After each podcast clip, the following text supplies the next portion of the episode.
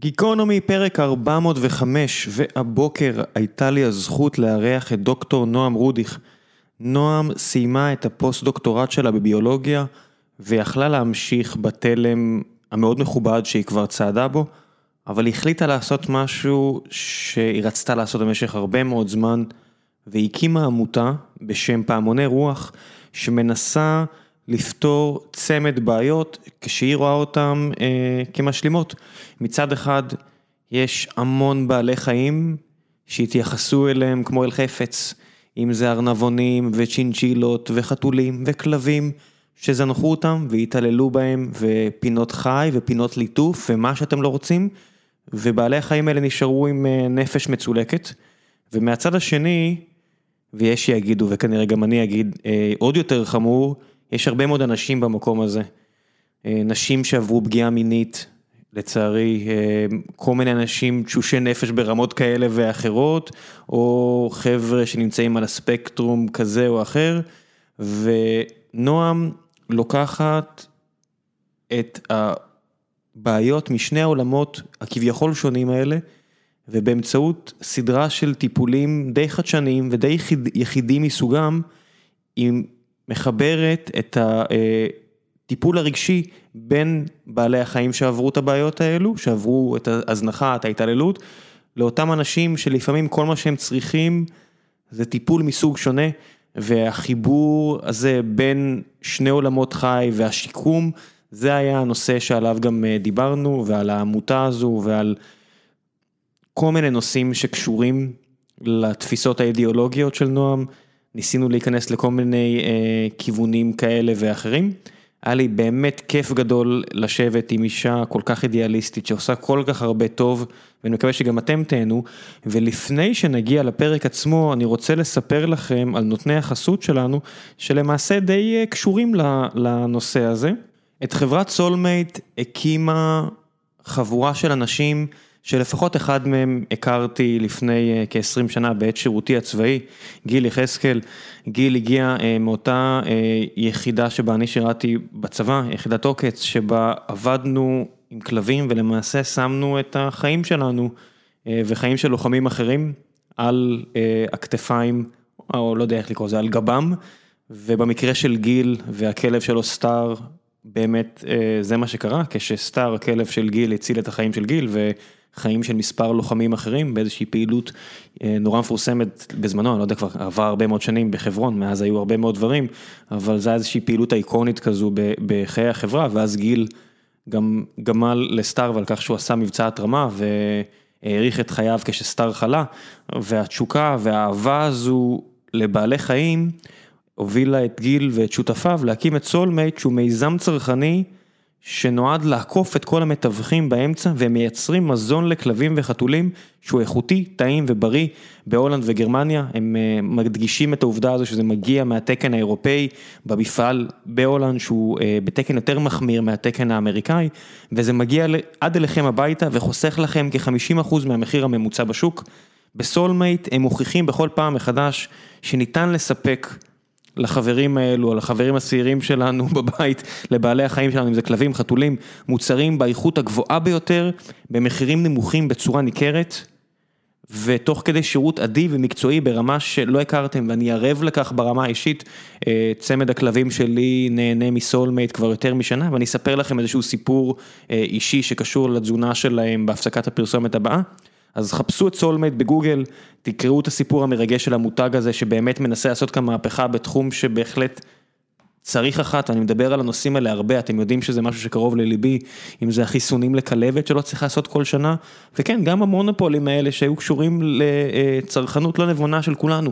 אז טוב שגיל הגיע עם החבר'ה שלו והביאו מוצר מנצח במחיר מנצח, אז אם אתם מחפשים אוכל לכלבים, חפשו סולמייט. וזהו, עכשיו לפרק עם נועם רודיך, מקווה שתהנו.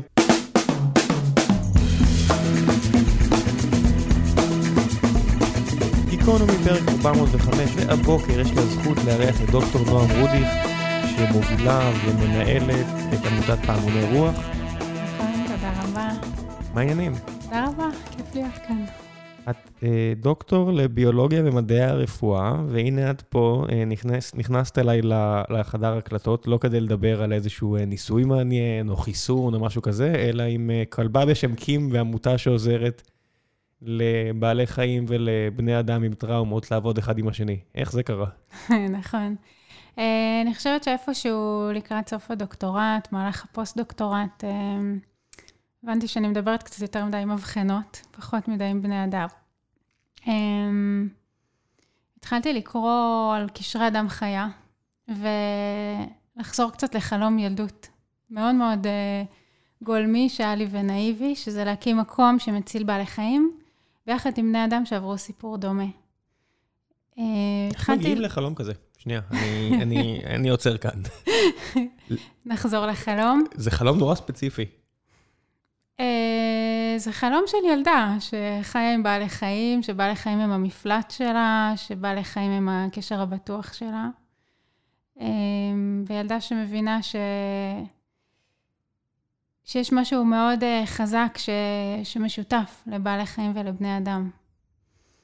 ולרצות לחבר את הדבר הזה, זה היה... זאת הייתה המשאלה. אמ, אבל פחות ידעתי איך.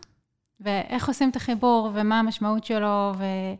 ואיך עושים אותו נכון. וזה ילדת מושב כזו עם אה, מלא בעלי חיים? אה, ילדת אה, מטולה, כן. כי קרוב מספיק. לחלוטין. כן. אמ, והנה את מסיימת פוסט-דוקטורט. אני מסיימת פוסט-דוקטורט, אה, מסגירה כאן שעוד במהלך הפוסט-דוקטורט הייתי בורחת פה ושם, לחפש מקום להקים את העמותה, לחפש אה, מלווים שיעזרו לי איך ומה, מה זה עמותה, איך רושמים, איך מתחילים את כל הדרך הזאת. אמ, מסיימת פוסט-דוקטורט, אה, רושמת עמותה, מקבלת תעודת עמותה רשמית, שזה אחד הרגעים המרגשים. ולומדת, לומדת כל הזמן על קשרי אדם חיה. מה זה בשביל בני אדם, מה זה בשביל בעלי חיים, לטוב ולרע. יש לזה הרבה צדדים. מה זה אומר? זה אומר שאנחנו יודעים במחקרים ש... ש...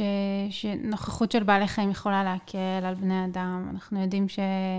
שאנחנו יודעים שיש הרבה בעלי חיים שזקוקים מאוד לבני אדם בסביבה שלהם, אה, אבל אני בעיקר נתקלת ב... במחקרים ש, שמראים יותר איך משתמשים בבעלי חיים בשביל בני אדם. כן, אני, אני, אני מודה שהקדשתי כמה שנים מחיי לעניין הזה, שירתי כלוחם בעוקץ, והשימוש בכלבים, את יודעת, עם כל האהבה לכלבים שם, ובאמת מאוד אוהבים אותם, ואחד מהם אפילו חי איתי, או עם הוריי, עוד אה, יותר מעשור לאחר מכן, שלם, אמ, אבל זה עדיין שימוש. זאת אומרת, אין, אין לברוח. זה שימוש, זה לא כמו שמדינת ישראל משתמשת בלוחמיה, זה שימוש. נכון, אתה, זה בדיוק, בדיוק הנקודה. אוניברסיטת תל אביב, הייתה, אותה מגיעה, הייתה חוקרת, היינו, הם היו חוקרים על חיות אחרות, חוקרים על כלבים את, ה, את חוש הריח, שימושים אחרים בכלבים. כאילו- אנחנו יודעים להשתמש נהדר בבעלי חיים, כמעט בכל דבר שלהם, בנפש שלהם, בגוף שלהם, בתוצרים שלהם, אנחנו מעולים בדבר הזה. אמ, אבל אני מחפשת להקים משהו אחר, משהו שלא משתמש, שלא, שלא מחפיץ אף אחד, שלא הופך אה, אף אחד לאובייקט לרשותנו. אמ, ואני מבינה ש...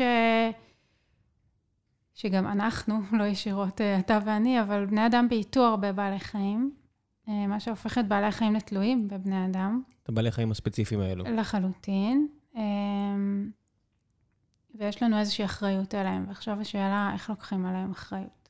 אם האחריות היא דרך אה, אה, להשתמש בהם, שוב ככלי, או לאפשר להם איזה חיי רווחה.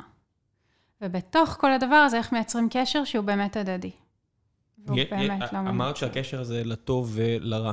יש סיטואציות שבהן זה רע? זאת אומרת, אני, אני מניח שיש אנשים עם פוביות מבעלי חיים, או מתחים כאלה ואחרים, אבל או אלרגיות, אבל מי, מי נוכחות של חתול או כלב עושה לו, עושה לו רע? תראה, גם לי קשה להזדהות עם זה, כי מבחינתי הם באמת המקום הבטוח שלי, אבל uh, אני לגמרי חושבת שעבור בעלי חיים זה די ברור למה הרבה פעמים uh, הם במקום רע והם מנוצלים. ואני חושבת שעבור בני אדם גם לא תמיד נכונה סביבת בעלי חיים. אנחנו שומעים לא מעט על אנשים שהנה עכשיו בתקופת קורונה, אימצו רגע, ברגע של גחמה ובדידות כלב, מהר מאוד מצאנו אותו ברחוב, לא עשינו טוב לאף אחד בדבר הזה. כל כך הרבה ילדים חווים את זה שהם מאמצים בשבילה ונוטשים, והם מרגישים בעצמם שהם פישלו באחריות, ואני חושבת שלא תמיד הקשר הזה הוא, הוא חיובי. אני חושבת שהוא חיובי כשאפשר לראות את הרצונות והצרכים של, של שני הצדדים בקשר. אה, וזאת ראייה מורכבת שמאתגרת קצת אה, בני אדם אחרי ששנים שנים השתמשנו בהם. הייתה מעשרות אלפי שנים כזה. לחלוטין. ואנחנו מתחילים לזוז לכיוון הזה, היום יש איזו תנועה. אבל כשהקמתי את העמותה, זה היה אה, להתחיל לשים במילים את הדבר הזה של פה יהיה מרכז לקשר הדדי, וקשר שלא מחפיץ אף אחד. אז, אז קשר הדדי וקשר שלא מחפיץ זה באמת משהו שאפשר די בקלות להתחבר אליו, זה, זה כיף ו, ונחמד, אבל את הוספת, אה, סובבת את דרגת הקושי פעמיים. מצד אחד, שלבעלי החיים יש טראומת עבר, ומצד שני, לבני אדם יש טראומת עבר. אה, ואני מודה שנתקלתי בכאלה ובכאלה, ודיברנו לפני, לפני ההקלטה, שאני אישית, לא יודע, אני... זה נראה לי מהבעיות היותר סבוכות שיש. זאת אומרת, אני, אני אספר לך שהיה לי, אה, הכלב הראשון ש, שקיבלתי כ, כלוחם בעוקץ בתקופת ההכשרה, היה כלב שעבר אה, משהו בגיל נורא צעיר, כי הם לא מגיעים אלינו בגיל כן. כזה מאוחר, הם מגיעים, אה, מגיעים לרוב מהולנד, לפחות למשל לפני 20 שנה, כן. אני לא יודע כן. מה הולך היום. והוא ברגע הראשון היה בבירור בעייתי. כן. ו... והיה לי סופר מאתגר איתו, ו... את יודעת, כל דבר קטן היה מקפיץ אותו, הוא היה נושך אותי מלא, שזה לא הדבר הכי טוב ביחידה כמו עוקץ, וזה גם לא הכלבים הכי כיפים כן. שנושכים אותך. ו... ואמרתי לעצמי, אני אמור לצאת עם הדבר הזה לפעילות? נראה לי קצת, וזה פעילויות, את יודעת, מאוד ספציפיות, וכאלה, אני לא בטוח שזה יסתדר. ובאמת, איך שסיימתי מסלול איתו, אה, הוא עבר לעשות משהו אחר, וקיבלתי כלב אחר שהכשרתי אותו, וכאילו, כי ויתרו. כן. כי ויתרנו. כן. אמ, ובאמת, עשינו הכל, ניסינו כל גישה אפשרית, רק בדיעבד הבנתי כמה ההכשרה ביחידה הווטרינרית והפסיכולוגית של בני אדם וכלבים היא לא כמו שחשבתי שהיא, כאילו לא באיכות שחשבתי כן. שהיא. אבל עדיין, זה אתגר כל כך קשה. על, על כלום, לא צריך הרבה בשביל לפצוע נפש של בעל חיים או בן אדם. נכון, אני מסכימה, אני אבל רוצה להגיד שאני מסתכלת על זה מזווית קצת אחרת. אני חושבת שלפעמים הקשר הוא זה שמרפא. אמ, אתה בהסתכלות שלך קצת בודדת, יש טראומה על הבעל חיים, יש איזה קושי אה, רגשי נפשי לבן אדם, מה את עושה עכשיו? יש לך קושי כפול. להפך, אני מחברת את הקושי, ואני חושבת שפה נוצרת איזו אפשרות ליצור קשר חדש, קשר מרפא, קשר שבו יש מקום לקושי, קשר שהוא לא שיפוטי כלפי הקושי הזה. דווקא פה יש איזה חלון הזדמנויות ליצור משהו אחר וחדש עבור שני הצדדים. וזה בעצם הקסם של התחום, של, ה, של, ה, של, ההזדמנות הזאת, לייצר את החיבור. לא, לא באה לעשות פה דיסני ולהגיד שתמיד זה קל, ממש ממש לא. אני יושבת פה עם קים, כי אי אפשר להשאיר אותה בבית. ו... כי מה?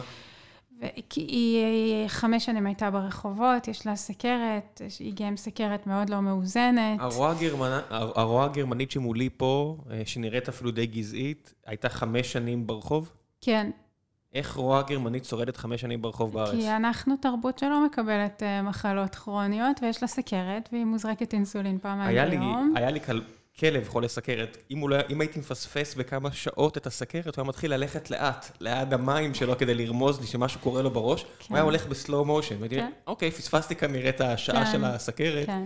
אה, ואני לא חושב שהוא היה שורד יומיים בלי זריקת אינסולין. איך היא שרדה חמש שנים בלי אינסולין? אז היא הייתה יוצאת הלוך ושוב אה, בדגן. הם היו פחות או יותר היחידים שמכירים אותה. היחידה, יש שם יחידה לכלבים נטושים. כל פעם זיהו שזה היא, מגיעה במצב אה, גסיסה, יוצאת משם לאיזו אומנה, הסגר וכולי.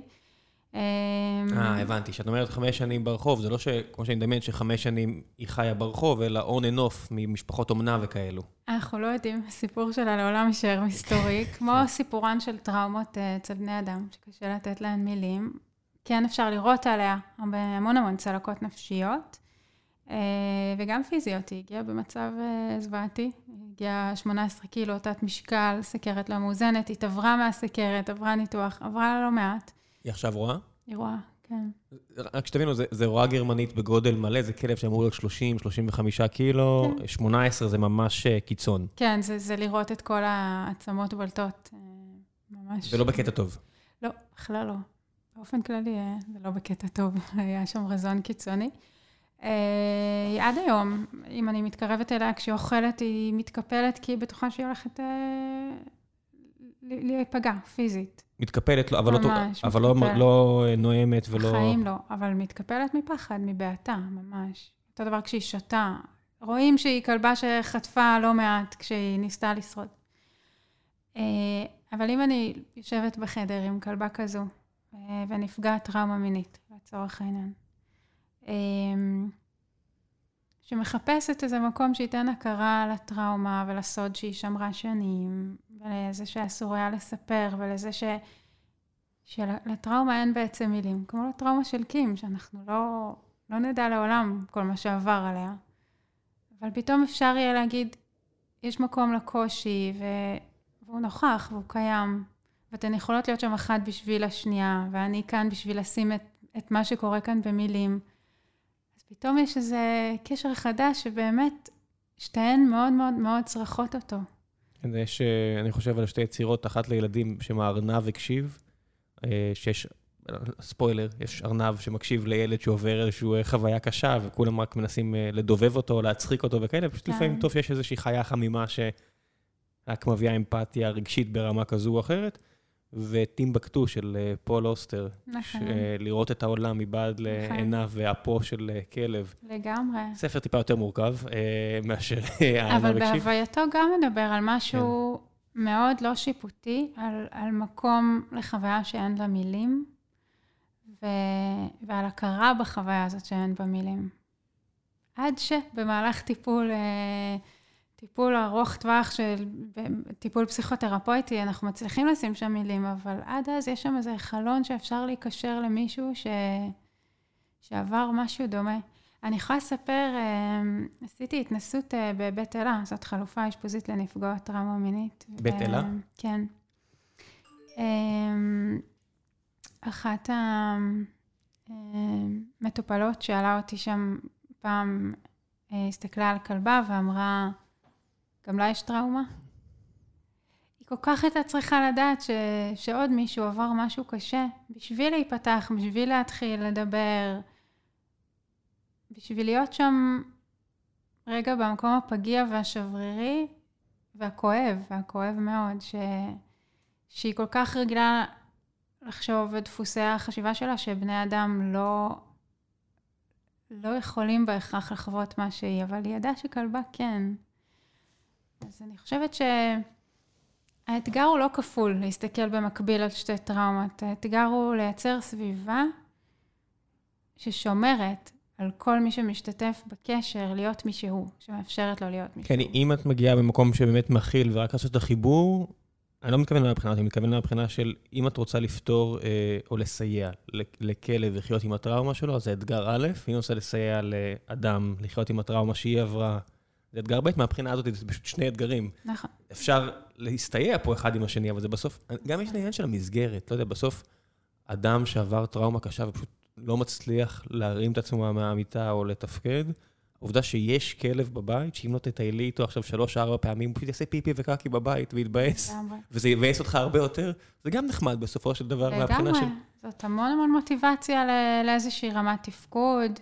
כן. אה, ואני יכולה להגיד שהרבה פעמים, אה, אולי, אולי דווקא אחת הדוגמאות היפות אצלנו בעמותה, זה יש לנו קבוצה של אנשים עם, אה, עם מוגבלות קוגניטיבית. לאו דווקא מרקע של טראומה, אנשים שנולדו ככה, עברו דברים בחיים.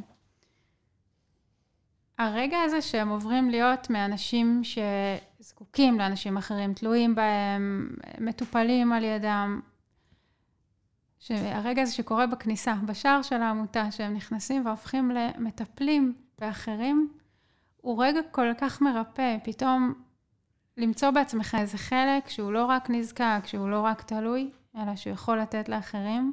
זה מעצים מאוד. זאת קבוצה שיש אצלנו עכשיו כבר שנה רביעית. מבחינתם, הם משקמים בעלי חיים ב... במסירות אדירה, והם צודקים, כי הם מגיעים בגשם, בשמש, לא משנה מה, להיות במקום שמציל אחרים. ודרך זה הם כמובן פותחים ומשתפים המון, אבל הם אה, לפני הכל בשבילם באים להיות בשביל מישהו אחר. מהצד של הכלבים, בהנחה וזה בעיקר כלבים, כי... יש אצלנו ארנבונים בשיקום, שרקנים בשיקום, כולם כולם, נכון לעכשיו, פליטי אה, פינות ליטוף מזעזעות ופינות חי שהייתה בהן רבייה אינסופית ולא מבוקרת, אבל הרבה פעמים גם כן מגיעים אה, מבתים שגידלו בתנאים לא ראויים. מה זה פינות ליטוף? זה אלה שאני רואה בפארקים ובגני ילדים? לצערי, כן. אה, מקומות שאם התחלנו בלדבר על החפצה, אז אנחנו קצת חוזרים לשם, מקומות שמקדשים את הלגעת בבעל חיים בלי לבדוק את הרצון שלו והצורך שלו. כדי שילד יכיר בעלי חיים, ילטף, ייגע, תהיה לו איזה קרבה. בעיניי אלה מקומות ששמים על השולחן את ההחפצה. הנה, יש כאן כלי לרשותך, ילד, אתה יכול לגעת כשאתה רוצה. כן, אני, אני מודה שפעם, למשל, עם גני חיות, הייתי מאוד מאוד, היה לי מאוד קשה ללכת לגן חיות, וכשהילד נולד, כשהילד שלי נולד, אני כל, וגם הגיעו לפה אה, קרן שמנהלת את ה... אה, מהמנהלות של הספארי, ויש לי חבר טוב שעובד שם, וראיתי את הרמה של המסירות והאהבה שלהם לבעלי חיים, ומצאתי את החשיבות של... עם הספארי בכלל הרבה יותר קל לי מאשר גן חיות, כי הן פשוט כן. חופשיות באזור, אבל יש גם גן חיות בפנים, אי אפשר לברוח מזה. אבל כשאני רואה כמה אהבה הם נותנים, הרבה יותר קל עם זה. עדיין זה לא קל לגמרי. כנ"ל לגבי החוגים בגן, שמביאים אה, אה, בעל חיים אה, כחפץ. בוא, בוא תלטף, בוא תראה. כחפץ, מניידים אותו. הרבה פעמים מה שאנחנו רואים כבעל חיים שלא זז, אנחנו מתרגמים את זה שנעים לו. הרבה פעמים פשוט אה, ב freeze של... flight or, כן. הוא ב freeze, כן. אה, אני חושבת על גני חיות שאנחנו נכנסים פה לאיזו תפיסה פילוסופית, האם אנחנו כבני אדם, יש לנו זכות לקחת מהטבע בעלי חיים ולשים אותם אה, בשביל עצמנו כאיזשהו אלמנט בידורי. אה, בשבילי היום התשובה היא די ברורה, כן, שאנחנו, כן, אני, אין כן. לנו כל כך את הזכות הזאת, ואני גם לא בטוחה שזה חינוכי או נכון, או מלמד ילדים באמת לראות בעלי חיים. אני חושבת שזה מלמד אותם לראות בעלי חיים בתנאי שבי, בהתנהגות תחת לחץ וכלוב. מאוד יכול להיות שאם לא יראו את זה שם, הם לא יראו יותר בחיים שלהם. מאוד יכול להיות שאף אחד מאיתנו כבר לא יראה את החיות האלה עד שאנחנו נלך לעולמנו, כי זה, כי זה הכיוון הכללי, מה שהאנושות עושה עם כדור הארץ. אה, זה קצת כמו דאגלס אדם, זו הזדמנות אחרונה לראות את הספר, אה, אחד האהובים עליי. אה, זה, זה לא מה שאני נהנה להגיד, אבל זה הכיוון שזה הולך. זאת אומרת, נכון. אפריקה זה היבשת הכי, שתהיה הכי מאוכלסת תוך כמה שנים, לא הרבה שנים, והמתמטיקה מאוד פשוטה. כל... המתמטיקה פשוטה והיא לא לטובת הטבע, זה ברור. לא. אני עדיין חושבת ש... ש... שנכון ולגיטימי להגיד, אוקיי, יש בעלי חיים שלא יתקרבו לסביבת אדם, לנו אין זכות להתקרב לסביבתם ולשים אותם בתנאי שבי ולצפות בהם ולהגיד, אני רואה בעל חיים, כי אני לא רואה בעל חיים, אני רואה בעל חיים שמתנהג ב... אני רואה בעל חיים, פשוט שבי. כמו שפה לידי, את, את, את מתייחסת ל, ליצור הזה פה לידינו כבעל חיים, אבל המרחק בין... בעל חיים מבוית. נכון. צריך לשים פה את ההבדל כן. בין לקחת חיית בר, חיה מהטבע, כן. שיש לה התנהגות שונה לגמרי, ולב... ולשים אותה בתוך איזשהו כלוב שבאמת באמת משנה לה את ההתנהגות. אנחנו קוראים לזה התנהגות סטריאוטיפית, אנחנו רואים שם, אנחנו לא רואים טבע, אנחנו לא רואים בעלי חיים, אנחנו רואים חיות שהחפצנו ושמנו לעצמנו ממש כאלמנט בידורי, ואני חושבת שאני לפחות מעדיפה להגיד ל... לילדים, אנחנו לא נראה את רוב הטבע, וזה בסדר, הטבע לא מתקרב אלינו הרבה פעמים, וזה בסדר. אני, אני אגיד לך מה, במקום, מבחינת אידיאלים, אני מסכים איתך במאה אחוז. Uh, הבעיה שלי היא שהפתרון האידיאליסטי הרבה פעמים פשוט לא עובד. זאת אומרת, אני אגיד לך איפה נפגשתי בזה פעם ראשונה, ציד. משהו ש... כי גדלתי על דיסני, כמו שציינת. לא גדלתי על דיסני, לא, לא אהבתי אף פעם, אבל הנורמות שדיסני ציינו, כן. שהצעדים זה הרעים ואסור לעשות את זה. וכשרואים מה קרה בארצות הברית במאה ועשר שנים האחרונות, מאז שטדי רוזוולט החליט ליצור את השמורות האלה, ועם ה dog tags, שאנשים צדים, כן. וכל הכסף שלהם הולך לשמירה עם יערנים וכל אלה, ויש להם את האזורים הספציפיים שלהם, וזה די פורח. זאת אומרת, יש כבר ממש אזורים כן. בארצות הברית שהם צדים, כי יש כבר over uh, population, כי ידוע שלא אפשר לבנות שם, כי הם מצאו אשכרה תכלית כן. כלכלית, תרבותית, חזקה סביב העניין הזה. ושמעתי מספיק, ושמעתי הרבה, ממש כי זה הפריע לי, וקראתי המון ושמעתי המון, ואני מודה שאני השתכנעתי. זאת אומרת, אני לא רואה את עצמי הולך ולוקח חיים של אקטיבית, כי אני לוקח הרבה כאוכל אה, בשר או מוצרי mm-hmm. חלב. אה, אקטיבית, אני לא חושב שאני אעשה את זה, כנראה שזה לא בשבילי, כנראה, אבל אני לא, אני לגמרי בצד השני כבר. זאת אומרת, הייתי מאוד שמח לגור במדינה שאם היה לנו שטח, שחיות בר יכולות לחיות בו, ואם זה המחיר, זה המחיר. כי זה, זה רחוק מהאידיאל, אבל זה עובד להם. זאת אומרת, הם באמת משמרים את הטבע שם, בכמויות שאין אין, אין, אין לזה אח ורע, בטח שלא באפריקה, שאין להם את הפריבילגיה הזאת להקים uh, מערכת יחסים כזו עם הטבע. כן, ואם אנחנו מסתכלים על שמירת הטבע פה בארץ, אז הנה, אז אם הורים באים ואומרים לי, הילד צריך להכיר ארנב, אז uh, בואו נשים אותו בסלסלה ונלטף אותו בפינת ליטוף, אז כן, בסוף צריך להקים איזו עמותה שמצילה אותם. אותם מהמקומות האלה. לא, אם, אם ילד צריך להכיר ארנב, אתה יכול לאמץ ארנב ולהתייחס אליו יפה בבית, אני יודע... שזה מורכב, כי, כן. כי הנה, אתה אמרת מהאינסטינקט שלך לאמץ, אה, אבל כמה עולה היום אה, ארנבון בחנות? לא יודע. לא, כסף. לא, לא היה לי אף פעם ארנבון. כלום כסף. אה, סופר זמין לצערי. נורא מעט ידע איך לעשות את זה נכון. אין חיה שהיא כלום כסף, מה קרה לך? וכל מי שאימץ כלב, אני חי עם כלבים כבר קרוב ל-40 שנה, זה הדבר האחרון שאפשר להגיד על זה, שזה כלום כסף. אה, להשיג היום ארנבון בחנות, יהיה לך הרבה יותר קל. כן, אבל הכל שאלה לדעת, אז יום אחד מודיעים לך שהארנבון הזה חולה. אתה הולך לתת לו למות או שאתה הולך לטפל בו? אז אני יכולה לספר לך על כמות הפניות שיש לעמותה, של אה, קחו אותו, הוא חולה, הילד נמאס לטפל, כן. הגננת נתנה למסוף שנה דג ואין לנו אקווריום, זה בדיוק ההחפצה שאני מדברת כן. עליה. כן, זה מה שאמרתי, אבל כשאני אומר לאמץ, כמו שאני משתמש במילה הזו בכוונה, אתה לא לוקח, אתה לא... לאמץ זה כמו שאתה מאמץ אדם, אתה מאמץ אדם, זה לא שאם נהיה קשה עם הילד, אז אתה מחזיר אותו, לאמץ זה לאמץ. הלוואי ורוב האנשים היו מרגישים כמוך, אבל אה, אני יכולה להגיד שהעמותה קורסת, מרוב פניות. אין לי, כן, אין לי, אה, לא מפתיע אותי. וגם באמת, אלו חיות שעדינות, נורא. אה, מאלה שמוחפצות הרבה יותר בקלות מאשר כלב אפילו. למה? כי הם לא תמיד נוטים לקשר עם בני אדם. גם חתול לא, אני לא קונה את ה... זה, זה פשוט כי זה לא בתרבות שלנו. חתול ממש לא נוטה לקשר כמו, שכמו כלב, ואני, קשה לי להאמין שיתייחסו אליו כמו אל ארנבון. ועדיין יותר קל לקרוא את השפת גוף שלו מאשר של ארנבון. כן? כן. לא היה לי לא זה ולא זה, אז אני לא... חתול יהיה לו לא נעים, אתה לא תוכל לפספס. אה, הוא ישרוט אותי. נכון. כשלארנבון יהיה לא נעים, הוא יקפא במקום, ו-90% מהאנשים שמגדלים אותם בבית יגידו, אה, נעים לו. יש הרבה ארנבונים? אמ, יש לנו מושג לגבי אה, כמות האנשים שמגדלים? הכמויות הן אסטרונומיות. באמת? בשגר, בשגר אחד נולדים שישה, שבעה. אה, תוך חודש וחצי כבר יכול להגיע השגר הבא. מעטים המקומות שדואגים לצמצום רבייה, להפרדת זכרים נקבות. כמה זמן הם חיים? מצטער על השאלה הפרקטית. הם יכולים להגיע גם לעשר שנים, רוב הזמן זה סביב השמונה. מבחינתי זו התחייבות... לא, זה ממש, זה כמו כלב, זה ממש נכון, בעל חיים לא הרבה זמן. לחלוטין. אמ, וגם אין כל כך עמותות שנותנות אה, תמיכה לבעלי חיים האלה. גם את זה צריך לזכור. יש אה, גזע אחד? זאת אומרת, אני מצטער על השאלות. לא, לא, לא, יש הרבה יותר. יש אפילו בארץ אה, כמה מקומות שעושים, מרבים גזעים ומייבאים גזעים. של ארנבונים? כן, לצערי הרב. זה נהיה תחום, כמו כל דבר, קפיטליזם מגיע לכל מקום.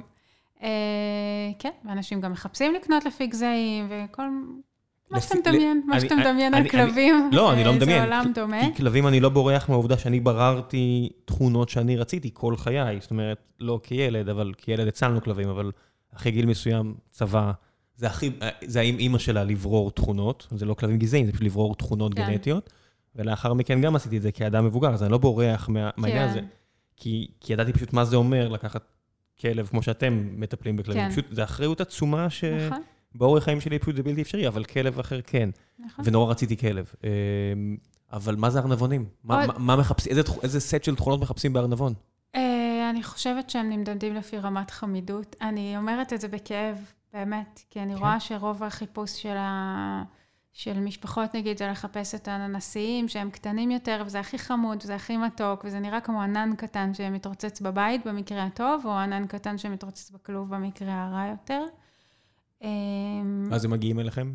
הם מגיעים. הם מגיעים אה, תשושים, פצועים וחבוטים מפינות ליטוף, או ממקומות שהיו, שהייתה בהן רבייה אינסופית ונוצרה איזו היררכיה והכלה סובל הכי הרבה. הם, הם, כן, חיות חברתיות. הם נזרקים בכל מקום, זאת אומרת, נגיד קיפודים בתל אביב, ברגע שהתחלתי לשים לב, כי הילד מחפש אותם, איזה בעיה, אנחנו מתקשרים, שלפני הקורונה היינו מתקשרים לחייבולנס, כן, והם היו לוקחים אותם כי הם כבר מלאים ב scabies, כן. כי הקיפודים אוכלים אוכל של כן. חתולים, שהאוכל ממש לא מיועד להם, ואז לגמרי. כבר עם ה scabies, אז תיזהרו, אל תיגעו, כן. תנסו, אם אתם יכולים, יש לכם את הזמן והפריבילגיה להתקשר כן. לחבר'ה של החייבולנס שיבואו ויצילו אותם. נכון. אה, אבל יש מלא, מלא, מלא, מלא, בכל, כן. בכל ריאה ירוקה יש קיפודים. נכון. איפה הארנבים?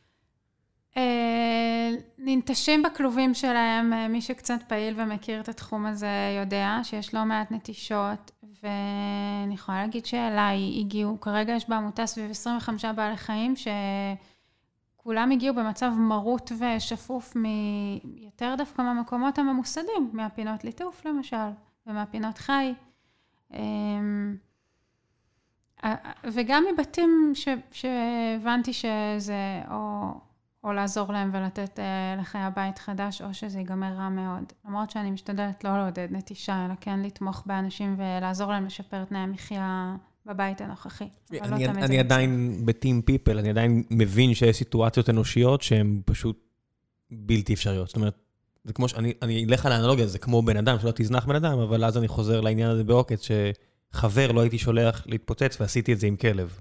לא שהוא מתפוצץ, אבל כן, בסוף אני עדיין כן. רואה את ההבדלה הזו. כן. יש סיטואציות קיצוניות מאוד, שאני אומר, אוקיי, הבית הזה במצב מאוד מאוד מאוד מאוד רע, צריך לקחת משם את הבעל חיים, כי אף אחד לא נהנה מזה כרגע. וזה נכון אולי גם על בני אדם. אה, אני... ש- אני לא שירותי רווחה, זאת אומרת, אני כן, עם בעלי חיים, אני... אני... אני אומרת שאני, כן. שאני מרגישה המון הקבלה, אה, לפעמים, בכלל. אה, כן, זה פשוט החלטה הרבה יותר קשה. בוא, בוא נגיד לקחת בעל חיים מבית, מבחינתי זה, זה בסדרי גודל, בכמה סדרי גודל. זו החלטה שאין לי בעיה לקחת אותה, זאת אומרת, אם אנשים אומרים שהם לא רוצים ולא יכולים, בניגוד לילד, שזה... שזה בלתי נתפס בעינינו, ואנחנו משתדלים לעשות הכל לעזור למשפחה, לא להגיע לשם. אני גם משתדלת בעמותה, כשמגיעות אליי פניות כאלה, כן לתמוך במשפחה, כן לתת הדרכה, כן לתת ליווי, ולעזור לבעל חיים לא להינטש ולהיות שבור לב, וגם את- לעזור למשפחה לא להרגיש את הכישלון הזה. את הפכת להיות אה, מקום שבו אנשים שרוצים לסיים את מערכת היחסים עם בעל החיים שלהם מתקשרים אליו? אה, כן, אוי, איזה מעמסה... זה לא פשוט. כן, אה, טוב. יש בסביבות 6-7 פניות ביום לעמותה, ביום. כן. יש לך 25 בעלי חיים נכון, בעמותה? התפוסה מלאה והמקום קטן, וזה חשוב לי גם שיישאר כזה. זאת אומרת, לא על הכל, פחות או יותר. אני, לא על הרוב הגדול, אני כן משתדלת uh, למצוא בתים אם אפשר, uh, לעזור ב... להישאר בתוך הבית. אני כן מאוד, לא היו פניות שפשוט אמרתי לא והתעלמתי. ממש, uh, לא השארתי אנשים עם לא ותסתדרו. אלא אם היו פניות uh, הזויות לחלוטין, שזה גם קורה, אבל, uh, אבל כל הפניות שנשמעות לי יחסית מותאמות ו, ועם איזו מסוגלות להיתמך ולהתקדם באיזשהו תהליך. אז אני משתדלת לתת מענה, גם אם זה לא אצלנו. איך את לא בוכה כל היום? אני בוכה הרבה, זאת האמת. זה כן. עולם נורא קשה. כן, כי זה, ו- כי זה רק הצד של הבעלי חיים שהוא מספיק עצוב. עכשיו גם אני מתאר לעצמי לצד השני שאיזה אימא או אבא מתקשרים אליך כי הבת עברה אירוע קשה ועכשיו הם רוצים אולי שתעזרי להם. אני אומר, אוף, כמה, כמה צער וסבל הוספת אבל יש גם, יש גם צד הפוך. נכון, אה, אני של בטוח. משפחות שרוצות עזרה בלאמץ, של משפחות שאפילו רוצות, אה, של משפחות שרוצות עזרה בלא לקנות, אלא לעבור ביחד, לקבל הדרכה, לקבל ליווי. סופר חשוב. אמ, ואני חושבת שאלינו, למרכז, מגיעים, מגיעות משפחות שמבקשות גם איזושהי עזרה בתהליך של טיפול רגשי, אמ, על בסיס איזושהי כמיהה לבעלי חיים.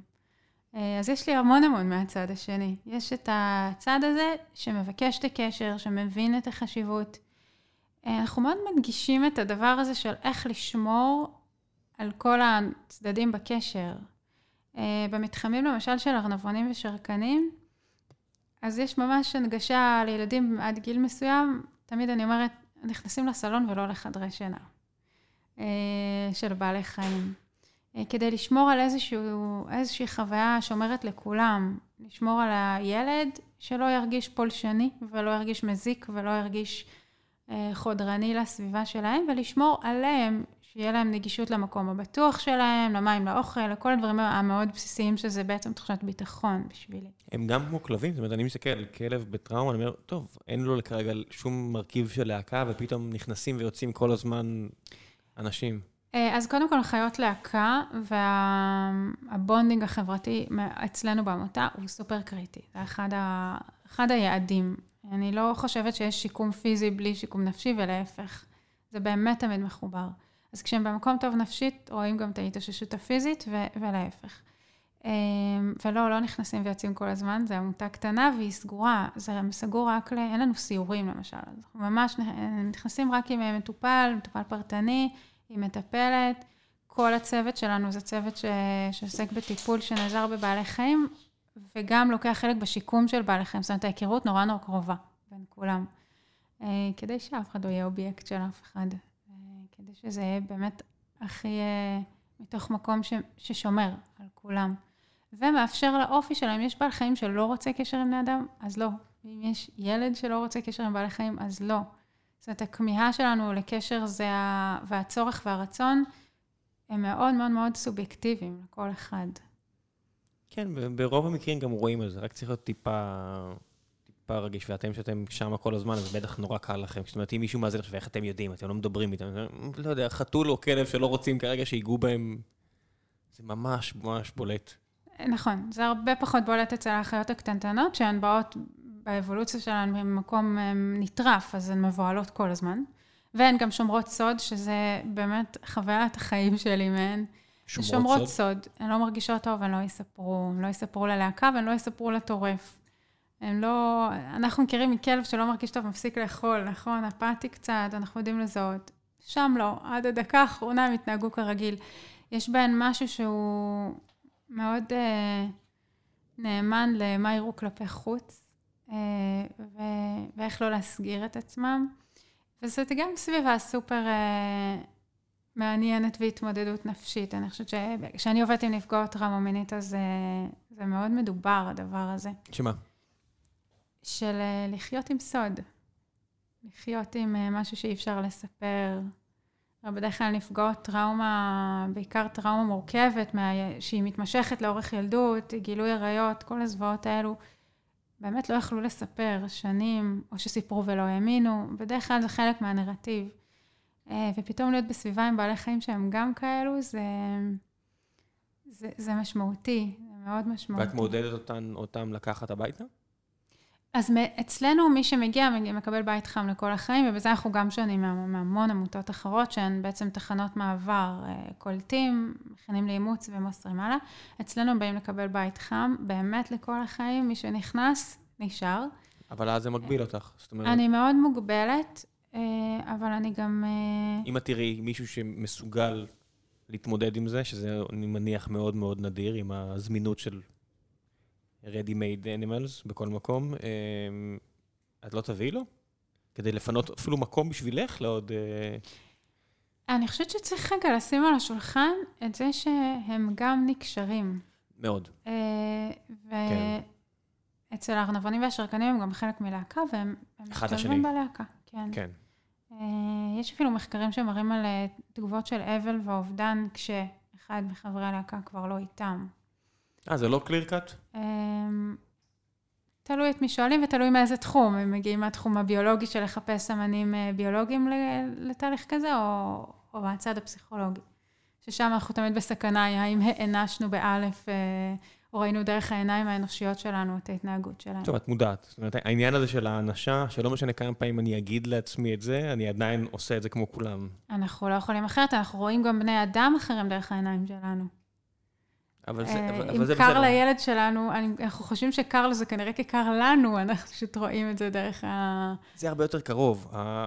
האנשה לבני אדם אחרים זה פשוט אמפתיה, או לא יודע מה, אבל האנשה, בכוונה האנשה זה משהו כל כך חזק, כי הם לא בני אדם. הפסיכולוגיה שלהם היא באמת מאוד שונה מאיתנו בסוף. נכון. והנטייה אה, להתייחס לכלב כמו... כי זה צער עולמי, מצטערת, אני, אני מכירה כלבים, אבל להתייחס לכלב כמו אל בן אדם אחר, ולהגיד לו, אוי, לא, הוא מרגיש אשמה, אוי, לא, את מכירה את זה שיש כולם תמונות של... אני מכירה, אני מכירה המון... אה, תראה, אני חושבת ש...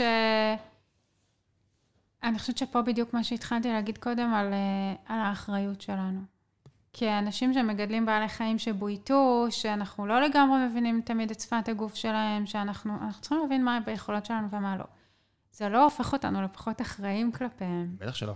אה, זה הופך את זה ליותר מורכב, את כן. האחריות הזאת.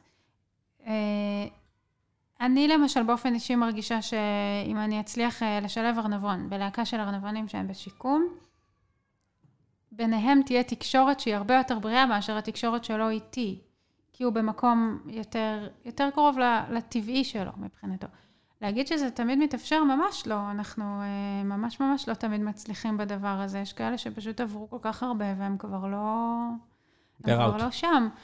יש אצלנו עכשיו בעמותה ארנבון, שסיפור באמת, הוא היה של מישהי שמטפלת בעזרת בעלי חיים, אבל שראתה בו אובייקט לכל דבר. והיא עבדה איתו בבתי אבות. אה, נסעה איתו כל יום, כל יום באוטו, נסע לבית אבות, חזרה, נסע לבית אבות, אנחנו, חזרה. אני עשיתי את זה כמה פעמים, הכלב מהיחידה. זה לא, זה לא דומה, זה כן. באמת באמת לא דומה. כן. ו... והגיעה הקורונה והפסיקו האישורים להיכנס אה, לבתי אבות, והיא... והוא הכביד עליו, היא לא רצתה אותו יותר, כי, כי מה, מה עושים עם מכחול שכבר אפשר לצייר איתו? זה נראה לי את ה... זאת ההסתכלות שם. אה, והוא באמת, באמת, באמת רואים עליו שהוא באיזה מין כלא פסיכולוגי, הוא כמעט ולא יוצא מגודל, ה... משטח שדומה לגודל הכלוב שהוא חי בו כל השנים, למרות שיש לו היום שטח הרבה יותר רחב. אה, הוא לא מסוגל להיות עם עוד ארנבונים כבר. אנחנו רואים לפעמים צלקות נפשיות שאין שם. מה זה לפעמים? זאת אומרת, לא יודע, שוב, אני חוזר לכלב, אני לא יודעת כמה היונקים האלה דומים, אבל כל צלקת אצל כלב, נפשית, פסיכולוגית, היא מאוד מאוד מאוד בוטה. אני לא יודע אם זה כי, כי זו חיה פשוטה יותר עם בני אדם, או כי הרבה יותר קל לי להסתכל על בעל חיים, שלא אומר לי משהו אחר נניח, או לא מנסה להסתיר הרבה פעמים, אבל זה מאוד ברור. כל, אתה יודע, ב flinching, אם הכלב חטף מכה פיזית אי פעם, אז... וזה, וזה, וזה טורד אותו אז כך, ואם לקחו לו את האוכל, אצלנו נגיד יש אה, שני כלבים, כלב וכלבה. אז הכלב עושה טרור לכלבה ולוקח לה את האוכל וכאלה. כן, ו, ו, אז רואים שהיא ב, היא, היא אוכלת, היא כל הזמן מסתכלת ימינה שמאלה שהוא לא בא. כן, אז אנחנו מנסים, את יודעת, אם יש לי זמן, אני מנסה להסתיר אחד כדי שהיא תאכל כן. ברוגע, אבל נוצרה, נוצרה לה טראומה. אז- היא כל הזמן מסתכלת שהוא לא יבוא בריצה ויאכל את האוכל. אז אה, אמרתי קודם משפט שאני, שמאוד מוביל אותי, גם בעבודה שלי עם נפגעות טראומה מינית וגם בעבודה שלי עם בעלי חיים שהם נפגעי טראומה, ובכלל, גם עם אוכלוסיות אחרות שמגיעות לעמותה, כי אנחנו עובדים עם עוד הרבה אוכלוסיות, שאני חושבת שהרעיון הוא להכיר בקושי ולחיות אה, יחד איתו. אה, לא למחוק ולא להעלים ולא להגיד זה לא, זה לא קיים, או תסתכל על דברים אחרים, אלא להבין שהוא חלק, הוא חלק מאיתנו, ו... ואיך חיים ב- לצידו ויחד איתו באיזושהי סוג של רווחה נפשית מסוימת. איך את מממנת את כל הטוב הזה? זאת אומרת, אני רק חושב על כמה יקר זה, לא יודע, עכשיו יש לי כלב שהלך לו, אה, הלך לו בערך, כי הגזמתי, הוא נורא אוהב ללכת, והלכתי איתו הרבה הרבה הרבה הרבה יותר מדי, וקרה רצועות.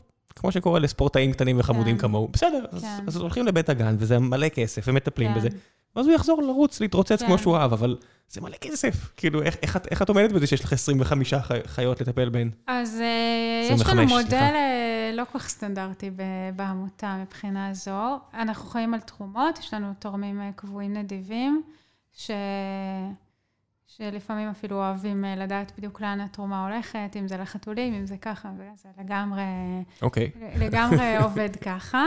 אה, ו- ואנחנו גם אה, נותנים טיפול רגשי בגישה הזו, של באמת טיפול הדדי, מה שאנחנו קוראים. טיפול ב- בבן אדם ובבעל חיים ביחד, טיפול שרואה את כל הצדדים.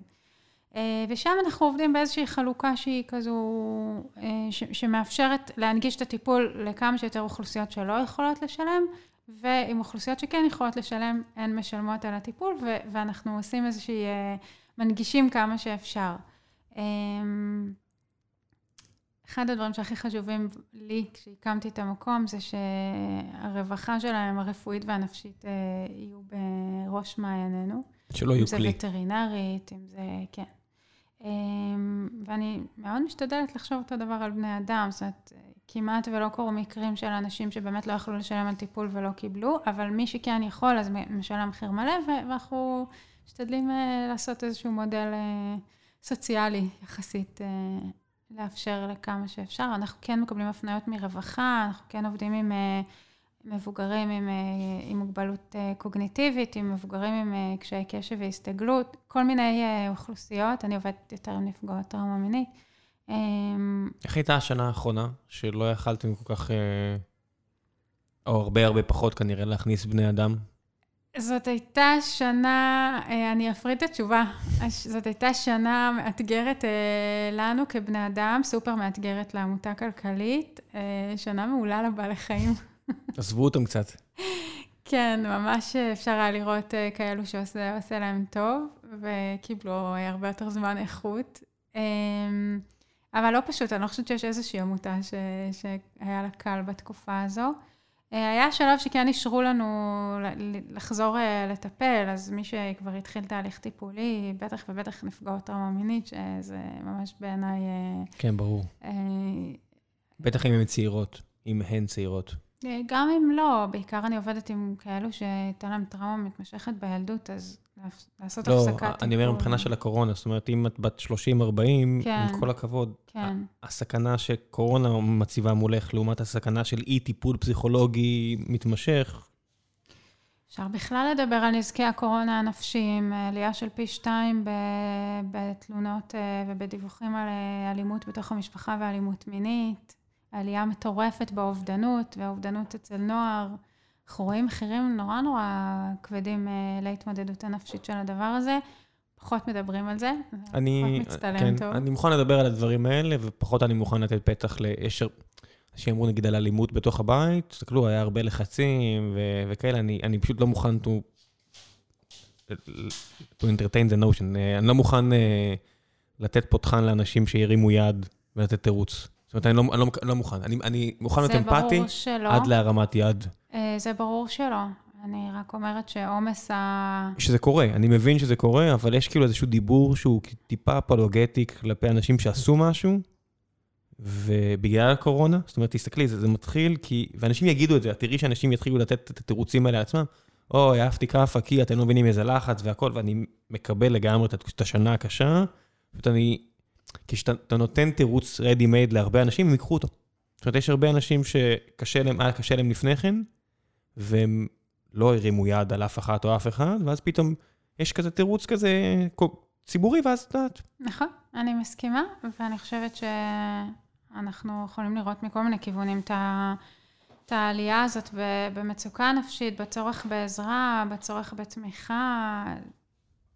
ארגוני הסיוע של נפגעי ונפגעות טראומה יכולים לדבר הרבה על מה, מה שקרה בתקופה הזאת. את רוצה לחלוק קצת? זאת אומרת, מה... אה, אני יכולה להגיד שעלייה של פי שתיים בכמות התלונות היא, היא רק סימן לכמה אנחנו חברה שברגע שיש עוד איזשהו טריגר, הופכת לאלימה ופוגענית. עוד יותר, כן, עוד יותר. לגמרי. כן, אל תשכחי- את העוד עוד יותר. יותר, נכון. כן. ו... אני חושבת שזה מזעזע, באמת. זה משהו שבאמת באמת קשה לקלוט וקשה לתפוס, ואני חייבת להגיד שאני מרגישה הרבה קורלציה בין היחס לבני אדם ובין היחס לבעלי חיים. יש פה המון אלימות כלפי בעלי חיים ויש פה המון אלימות כלפי בני אדם, וזה לא, לא סתם הדבר הזה. אמ, כן, בוא נגיד שאלימות כלפי בעלי חיים, הרבה ממנה מנורמלת היטב בחברה האנושית. שוב, אני אומר, אני וזה שם- מה, חלק מהבעיה. בדיוק חלק אני מהבעיה. אני מניח שאת אה, לא אוכלת מוצרים מן החי? צודק. כן, אז זה- זה מתחיל שם, אז הנר- זה הנרמול הכי גדול. נכון. אה, העובדה שחלק מהנעל שלי זה בעל חיים, זה הנרמול הבא. לגמרי. ואני לא יודעת איזה ספרים יש לכם בבית, אבל אם קוראים את, אה, סליחה, סליחה מאיי פלוטו, אבל אה, זה מתחיל כבר שם. מה קורה ב- באי פלוטו? הוא בורח, הוא- א', הוא קשור, הנה, אני כבר... הוא קשור. הוא הוא- בורח, לא רק שהוא קשור, הוא קשור גם ברצועה נורא נורא נורא קצרה. קצרה, לגמרי. כן. ו- ואז הוא בורח. באיזשהו שלב הוא פוגש את הפרה. רגע, הוא, הוא, הוא, הוא פוגש את הבבואה, הוא הוא- נופל פנימה, נכון, הדג מוציא אותו הוא- החוצה, הוא נכון. רואה פרה, הפרה אומרת לו, לך מפה, אני מכינה גבינה. לא, הוא אומר לה, את עושה חלב לגבינה? היא- לקצפת, אז היא אומרת לו, טיפש אחד, אני עושה חלב לגבינה. כן. היא לא אומרת לו, אני עושה חלב לעגל שלי. לא. אז אה, שאני אומרת, זה מתחיל מהספרים אה, שמקריאים אה, איפשהו עוד לפני גיל שנה, אה, כן. והקוביות משחק, שמצוירות עליהן חיות משק. נכון? הקוביות שילדים מרכיבים, כן. מכניסים אחת לשנייה. אנחנו חיים בתוך הדבר הזה ש, של, אה, של מישהו עומד לרשותנו כשצריך. אה, כן, זה- זה והמישהו- נורמל לגמרי. זאת אומרת- הזה מתחלף באיזשהו, עלול להתחלף באיזשהו שלב. ו... מה הכוונה עלול להתחלף באיזשהו שלב? הלגיטימציה להחפיץ ומישהו שיש לו לא, רגשות... זה החפצה אה, לגמרי, כן. מישהו שיש לו רגשות, אני אתעלם מהרגשות שלו. אה, אני מתכוון, היא, היא הבנתי. נזילה בין לראות את זה כלפי אה, בעלי חיים ובין לראות את זה כלפי בני אדם, טוב. בתפיסה שלי. כן, אני... אני לא יודע, אני לא יודע מספיק, זאת אומרת, אני... זה הכל יכול להיות אנקדוטיאלי, את יודעת, אני יכול להגיד, אני מכיר הרבה אנשים טובים שאוכלים חיות ולא ירימו יד אף פעם על בן אדם אחר, אני גם אבל זה לא... מסכים איתך לא, על הדבר לא, הזה. זה לא זה לא, זה אנקדוטות לגמרי, אני לא יודע באמת האם יש, אם חברה, זאת אומרת, או לחילופין, אני יכול להגיד חברה טבעונית כמו אה, מיינמר או הודו, כל מיני כאלה, שהם באמת, הרבה מהם לא אוכלים חיות, אז הם חלאות בצורות אחרות. לא- לגמרי, לא כל לגמרי, המדינה, כן, לגמרי. שיש שם חלאות בצורות אחרות, כן. אה, שוב, לא, לא מחפיץ, לגמרי, אה, לא, ו- כן. ואני לא אומרת שיש בהכרח קורלציה, כמה שיותר מזה, יותר מזה, כן. ממש לא, אני מדברת על איזשהו משהו תפיסתי. ונכון שיש תרבויות שיראו בבעלי חיים אה, שותפים אמיתיים לחיים, שותפים טבעיים, אבל יסתכלו למשל על נשים בצורה לגמרי לגמרי מחפיצה, ולהפך. אנחנו רואים בארץ שלנו תנועת טבעונות מאוד מאוד גדולה, מהחזקות בעולם. לחלוטין. זה כבר אה, מספרי.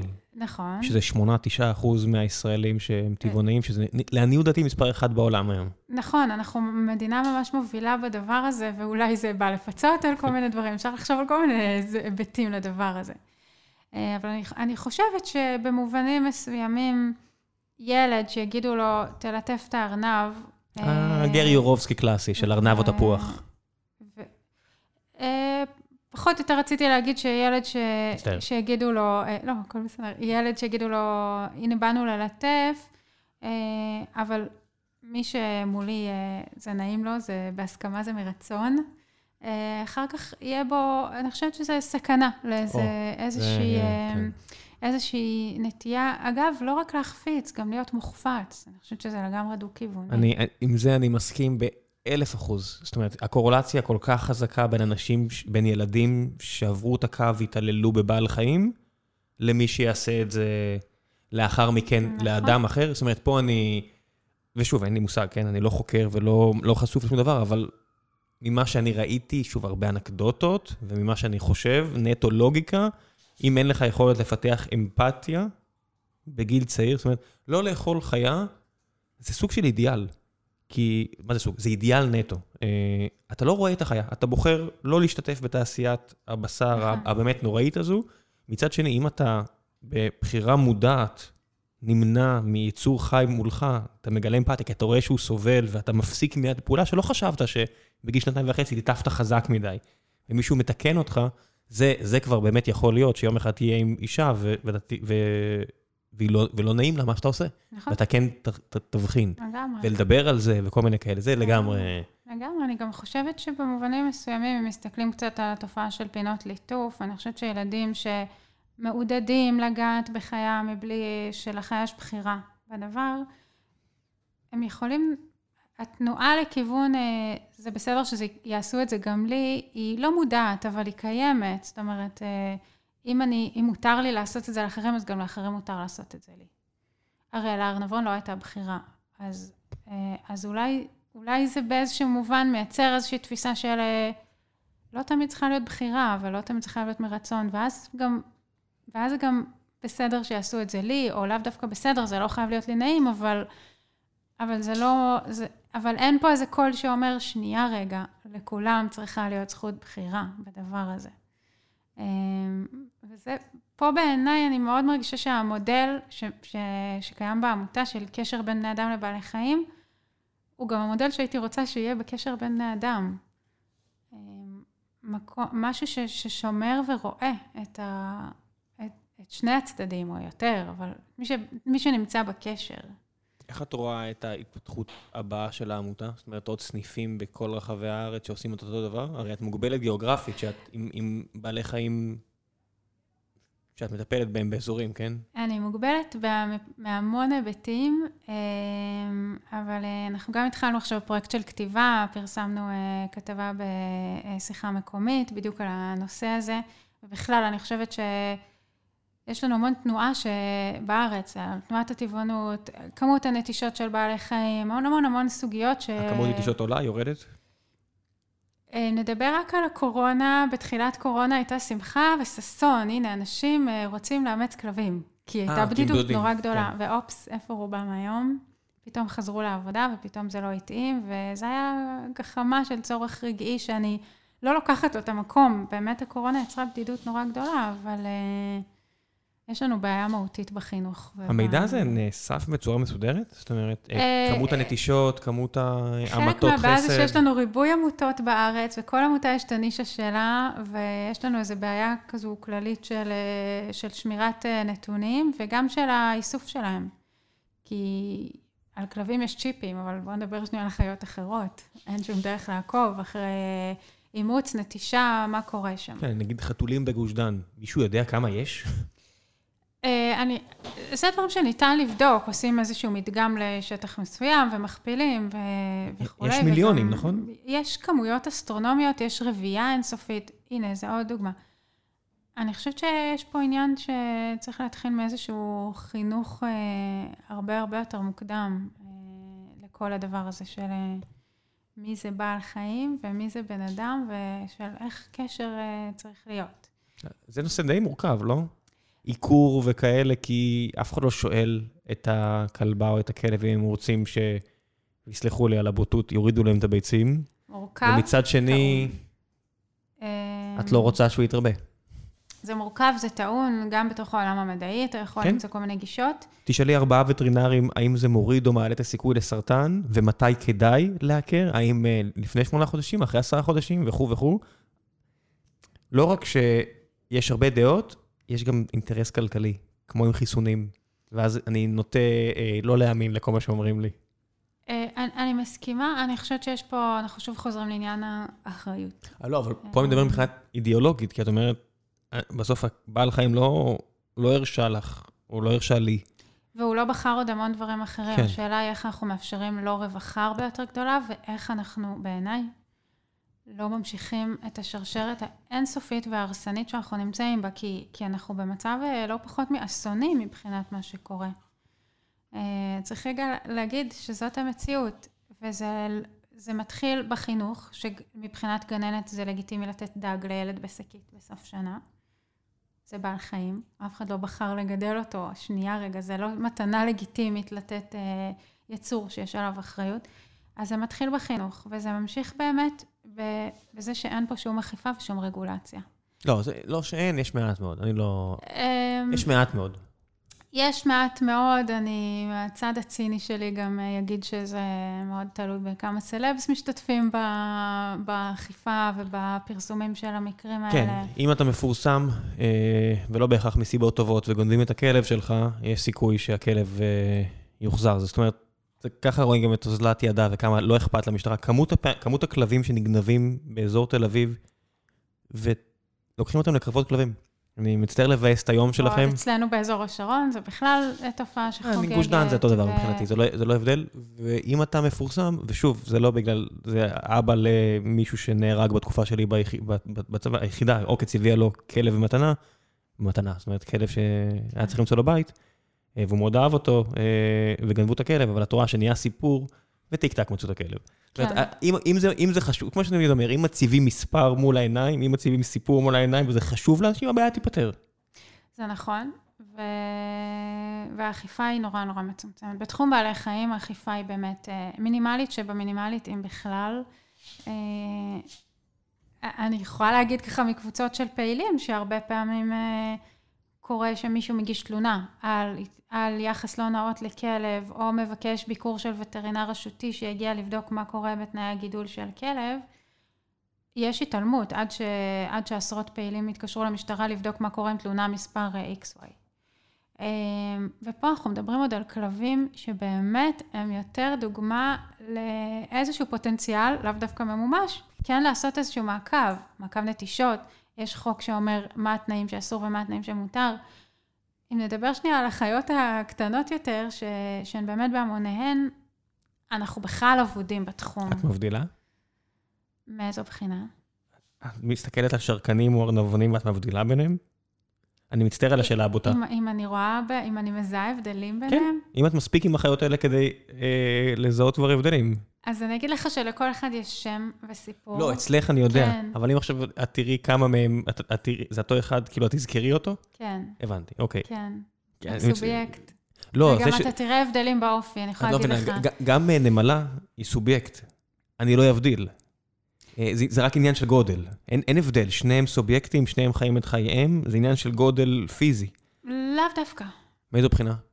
כי זה... יונק לא יונק? חושב, לא, אני חושבת שזה מקום של אה, יכולת סלש מוטיבציה סלש אה, רצון נפשי לראות בהם אה, יצור אה, שלם. אה, אנחנו פחות נרגיש את זה עם נמלה, אנחנו כולנו מבינים שאנחנו הולכים ברחוב ודורכים עליהן, אנחנו גם כולנו די מבינים שהם לא יחזירו לנו קשר, אה, הנמלים. אלא אם ניצור אה, תלות מוחלטת שלהם בנו, בדוגמת חוות נמלים, שזה מזעזע, אבל זאת הדוגמה לאיך מייצרים... אה, כן. איך מייצרים את הדבר הזה. פה מדובר בבעל חיים ש... שיתנהג אלינו אחרת, ייצר איתנו איזושהי תקשורת אחרת, אז אני מבדילה, בהחלט. כן, לא, אני, אני, אני אה. מודע ל... זאת אומרת, אצלנו הייתי יודע לקרוא את הכלב, אה, הוא היה חוזר אליי בלילה מוחלט, בחושך מוחלט, ורק כן. בדרך, רק מקילומטר של שליחה, ורק מהדרך שבה הוא חזר אליי, הייתי יכול להגיד, יש מטען או אין מטען.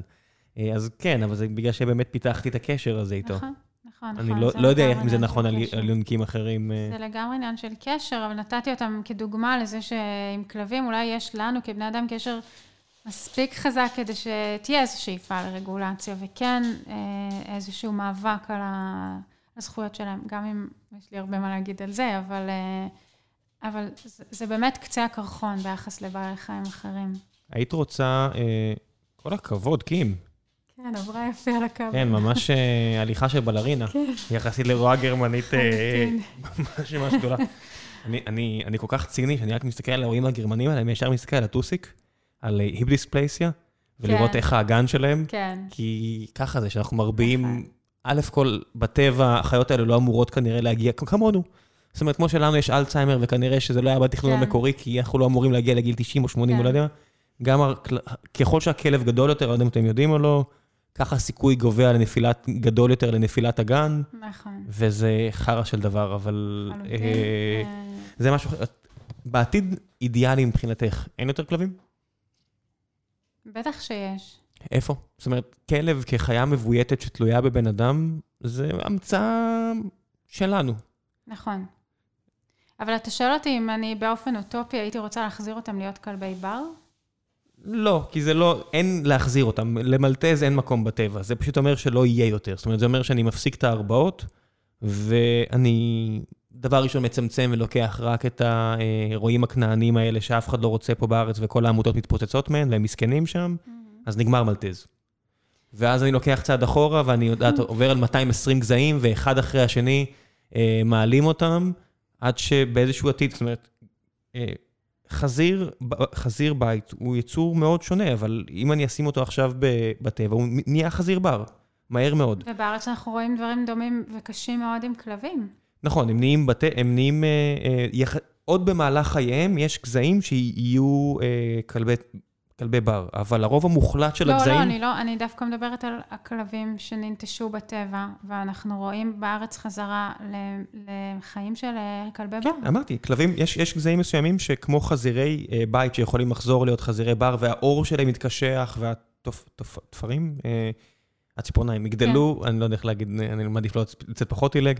אה, הרוב המוחלט של הגזעים של הכלבים, הפכנו אותם, לכ... זאת אומרת, גולדן רטריבר, הורדנו את הלסת שלו לפרס של קילוגרמים ספורים, כדי שהם יחזירו ברווזים שנפלו לאגם ולא יפגעו בברווז שהוא חוזר. תראו נשיכה של גולדן רטריבר, אין מה לעשות, הוא בקושי יכול לאכול אוכל שאנחנו הכנו לו, אבל הוא שואף אותו. אבל הוא שואף אותו, נכון, היה לנו, היה לנו, אה, אה, כשהייתי ילד, היה לנו גולדן רטריבר תחרויות כזה, שמישהו מצא אצלו hip dysplasia וזרק אותו. אז הווטרינר ידע שיש לנו בבית אה, חיות אה, בעייתיות, אז הוא ניתח אותו על חשבונו ושאל אם אנחנו רוצים לקחת אותו, כן. אז קראנו לו דורי ולקחנו אותו, מתנה. כן. וטיפלנו בו, אה, עד שהוא הלך לעולמו. בצורה לצערי רעה מאוד, כי יש אנשים רעים בעולם. אה, אבל כלב כזה, בעולם, זאת אומרת, אני שואל את זה הרבה אנשים שהם באידיאולוגיה שלך, ואני מסתכל על האידיאולוגיה הזו ואני לוקח אותה עוד צעד, צעדים קדימה, לא אמורים להיות כבשים כמו שיש בארץ, שאם תשימי אותם בחוץ, הם ימותו כי הפרווה לא נושרת. כמו ש... לא הפרווה, הצמר. כמו שהוא אמור לרדת בטבע. וכלבים כאלה לא אמורים להיות, אין להם שום מקום בכדור הארץ בלי בני אדם. ורוב החיות שאנחנו בייתנו.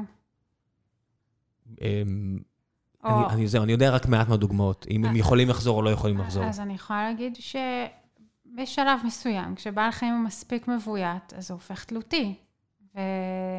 וזה בדיוק התהליך, ה... זה בדיוק משמעות התהליך. ברגע שהופכים אותם תלותיים, כבר לא יכולים להסתדר בטבע, מהמון שינויים גנטיים שעושים, ו- והמון הכלאות, והמון יצירה של כל מיני גזעים, וזה נכון על כלבים, וזה נכון על ארנבונים, וזה נכון על שרקנים, וזה נכון, באמת, זה אינסופי. אה, זהו. גם נגמר הטבע. רוצה עוד משהו? אין פה, אנחנו 24 אלף קילומטר, מביאים פה קרוב לשלושה ילדים בממוצע פר אישה, זה, זה שיעור הפריון בארץ, הוא הגבוה ב- בעולם המערבי, ואצל החרדים הוא הגבוה בעולם נקודה. אין פה יותר טבע ולא יהיה פה יותר טבע. אני מסתכל על השכנים שלנו, מצרים מביאה מיליון אנשים כל כמה חודשים, אין פה, לא יהיה פה טבע. ואני מסתכל, אני אומר, זה גם לא משנה כבר לחיות שמבויתות, אתה תיקח ארנבון, אתה תשים אותו בטבע. כן, את מדברת על הפרט, אז אני ביי. מדבר ככלל לגזע. אז הכלל הוא באמת שברגע שיצרנו תלות, אז, אז יש לנו אחריות בעיניי. הבעיה היא שבני אדם מייצרים עוד ועוד ועוד ועוד חיות שהם מבייתים לרשותם. אז השאלה אנחנו רואים את זה עם. השוגר גליידרים למשל. אה, אה, כיסנאים כאלו. מה? הם חיות מקסימות שאנשים התחילו, שאנשים מבייתים. מה? הם עדיין מאוד מאוד דומים לחיות בר, אבל אנשים כבר קונים וסוחרים זה? אותם. זה חיות, אה, אה, חיות כיס. אה, זה מעופף? הם, הם לא, הם יונקים, אבל הם חיות, חיים בגובה והם יודעים לעשות קפיצות נורא נורא נורא מרשימות. מותר להחזיק דבר כזה בבית? אה, אה, לא ראיתי שום חוק שאוסר, אני אגיד את זה ככה. אה, יש סחר בהם, סחר אה, לא מבוקר. אה, אני אשאל אחרת. כשזה נוחת בארץ והמכס רואה את זה, הוא אמור להחרים את זה? אני לא חושבת שזה נוחת בארץ, אני חושבת שזה כבר עובר ארבעה בארץ, אבל אני לא בקיאה מספיק בתהליך של איך זה התחיל. אם פקח, אה, אם וטרינר רואה, מזהה אה, בבית של מישהו, הוא אמור לקחת את זה? לא, לא, הוא מטפל והכל בסדר? כן. וטרינרים יודעים מה לעשות עם זה? וטרינרים של חיות אקזוטיות. אבל זו דוגמה לתהליך שהוא ongoing, שהוא קורה ממש ממש עכשיו, של איך אנחנו כן. לוקחים מהטבע, מבייתים, ולא רחוקה הנקודה, שזהו, הם יהיו תלויים וכבר כבר אין דרך חזרה. וש, וכבר יתחיל הסחר, ויתחיל גם, ה, ש, שזה כבר הקנייה והמכירה של בעלי חיים. אז היית רוצה לראות עולם בלי הכלבים האלו? לא הייתי רוצה לראות עולם בלי הכלבים האלה, כי אני חושבת שאנחנו כבר באל חזור. זאת, זאת למה אל חזור? האמת. אם, כל, אה, אם, אם נסגור עכשיו את כל בתי הארבעה בראשון לציון, יש אחד גדול וכל מיני כאלה של... אנחנו עדיין נקרוס מהמון המון כלבים לא, נטושים. אבל יש, את יכולה להעלים אחד אחרי השני גזעים, זאת אומרת, אני אומר, זה אבל אופרטיבית. יש לך חשיבה לפי גזעים, ואני לא חושבת על זה ככה. אני מבין, אבל אם אני אתחיל אחד אחרי השני, בסוף אני אפתור ב... אם אני מגדיר את זה כבעיה. אני אומר, בסוף זה רק עניין של פונקציית מטרה. אם, אני- אם עכשיו 8-9 אחוזים מישראלים טבעונים, נניח זה יהיה 80 אחוז, ויגידו, חברים, נגמר, לא יהיה פה יותר כלבים, כי זה החפצה, כי אתם לא יכולים להחזיק אני יצור. באמת חושבת שאפשר לגדל בלי החפצה. גם אני חושב, אבל... ואני חושבת שזה, אני חושבת שבמצב הזה, זה, זה משהו שהוא באמת נותן רווחה נפשית לשני הצדדים. זה נותן רווחה, זאת אומרת, אני, אני, אני הרבה פעמים כן עם, עם עצמי, זאת אומרת, אני רואה את היצורים האלה שאני מגדל בחדווה כזו בבית, ואת מכירה את האנשים שאומרים, אה, אוי, הם, הם בודדים בבית, אה, עכשיו שאתה בעבודה, אני אומר, לא, אצלנו זה הפוך, כשהיינו עכשיו בבית שנה, הם השתגעו, הם, כן. הם רגילים לישון עשר שעות כן. ביום, כי אנחנו יוצאים, או שמונה שעות, ועכשיו אנחנו כל היום בבית, והם פשוט לא, הם אוכלים את עצמם מעייפות, כי הם, כן. כי הם, אין להם את השקט שלהם. אומר, הגענו למצב שיש לנו את היצורים האלה שהם כל כך דיספונקשיונל, כן. לגמרי. ואני אומר, אוקיי, זה, זה, זה סוג של שימוש עבורי, בשימוש... אני רוצה שיהיה לי משהו לאהוב ולטפל בו, ואני מוכן לעשות את זה, אבל זה עדיין... אבל טוב להם. אז... אתה שואל את עצמך אם טוב להם. לא, אני בטוח שטוב להם עכשיו, השאלה אם היה יותר טוב להם לא להיוולד. זו השאלה הבודהיסטית הזאת, ויש לי... אחד המשקיעים שלנו, למשל, אז הוא גר באיזה מושב, ויש לו את היכולת, אז יש לו המון המון המון בעלי חיים. והוא מציע להם משהו שאני לא יכול להציע בדירה הקטנה שלי בתל אביב. כן, כי זה מה יש לי. כן. אה, אז אם אני הולך בגישה הבודהיסטית שלו של לצמצם סבל, לצמצם סבל, זה שלא ייוולד. ואני אומר, יש הרבה אנשים שאומרים לי, אל תקנה כלב, עדיף רק תאמץ. אני אומר, אוקיי, לאיפה, השרשרת הזו של אל תקנה, אז אין את הגזע, רק לאמץ, רק תעקר, רק תסרס. הרי זה הולך למקום, אם אני לא נותן לחיות להתרבות, כי אני מעקר ומסרס אותם, ואני סוגר את בתי הגידול, שזה אנחנו, אי אפשר לברוח מזה, שזה מקום, מקומות נוראים ל... לחלוטין. אני לא בורח מזה. אה, זה מתכנס, לנגמר, נגמרים הכלבים. אנחנו כל כך רחוקים מזה שאי אפשר מבין, לדמיין אני, עולם כזה. אבל אני חי... אבל אני כן אוהב לדמיין. זאת אומרת, אני כן אוהב אני להבין, מבינה, להבין מבינה, לאיפה אני לא- הולכים. אני לא אקח לך את זה, אבל אני באמת באמת חושבת ש... ש... זאת אומרת, את ריאליסטית, ש- ואת אומרת, עדיף פשוט... אני גם ריאליסטית, אבל אני גם מבינה משהו שהביות של הכלבים נעשה כל כך כל כך מוקדם. הקשר איתם התפתח כנראה, כמו שמבינים היום, כקשר שהתחיל באמת כסימביוזה מאוד בריאה לכל הצדדים. זה הגיע מהם, אף אחד לא הכריח זאב לבוא ולאכול אוכל עד זה אני המדורה. חושבת שאנחנו צריכים להסתכל על זה קצת אחרת. כן. אנחנו גם יכולים להבין יותר את שפת הגוף שלהם. הם, יש הרבה מחקרים שמדברים על איך הם מבינים את שפת הגוף שלנו. ועדיין אני רוצה להגיד שכלב זה מודל אחד להמון בעלי כן. חיים, שהנה, הנה, יש לי עוד דוגמה, צ'ינצ'ילות למשל. מה זה? זה גם עוד בעל חיים אקזוטי, הם קטנטנים וחמודים ופרוותיים. עשית צורה של עיגול קטן. כן, כי הם מין כדורים כאלה, הם קצת אה, דומים, אם אני צריכה לתאר אותם, אה, קצת דומים לסנאי, אבל לא לגמרי, אה, והם חיות סופר רגישות, באמת, רגישות לטמפרטורה, רגישות לכל דבר, הם צריכים תנאים רק של אה, כלובי עץ ואמבטיות חול, ויש להם, זה באמת תנאים נורא מי מורכבים. האנשים שמאמצים את זה? תאמצו כבר כלב. זה בדיוק העניין, שהדבר האקזוטי הזה הוא קורץ, והוא, זה מין סטטוס חברתי הרבה פעמים. אה, זה כאילו של אנשים עשירים?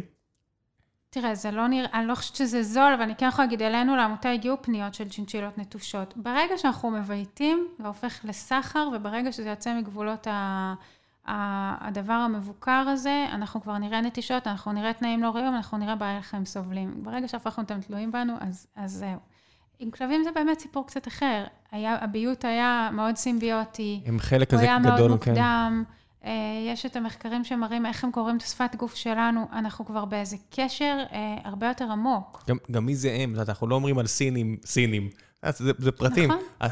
הכלבים. כל כך שונים אחד מהשני. בגלל זה אני לא מתייחסת אליהם כגזעים, המילה גזעים היא מזכירה לי קצת אה, דיבור על, כמו שאמרת עכשיו, על סינים. כן, אבל סינים יש... סינים יכולים לעשות מה שהם רוצים. אני רוצה לקוות לפחות, למרות שאני יודע שלא. כן, אז- אנחנו אז- רחוקים מזה במשטר סבבה, שיש אז שם אירופאים. היום. אז אני אקח צעד אחורה, אני לא אבחר שם אירופאים, או אנשים במערב.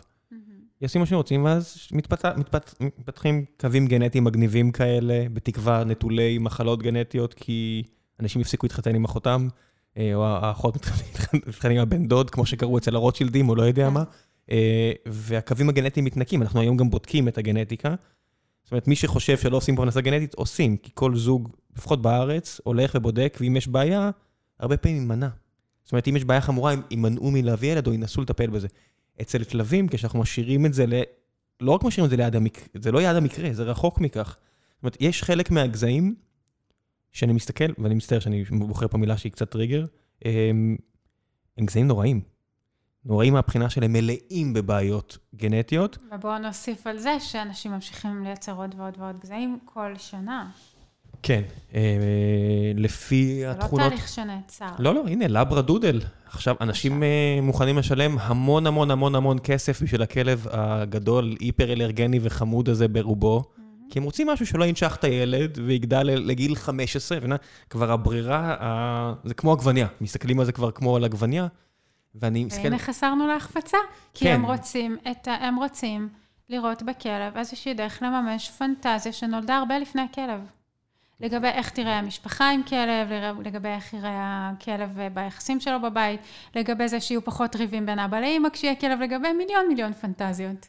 אה, כן, כן או לא, אבל, אבל אני, אני אומר, אני לא יודע, זאת אומרת, אני שוב הולך לאלטרנטיבה, האלטרנטיבה היא שיהיו רק את הרועים הכנענים הבאמת קשוחים האלו, כי זה מה שיישאר אם לא, אם לא נדאג לזה.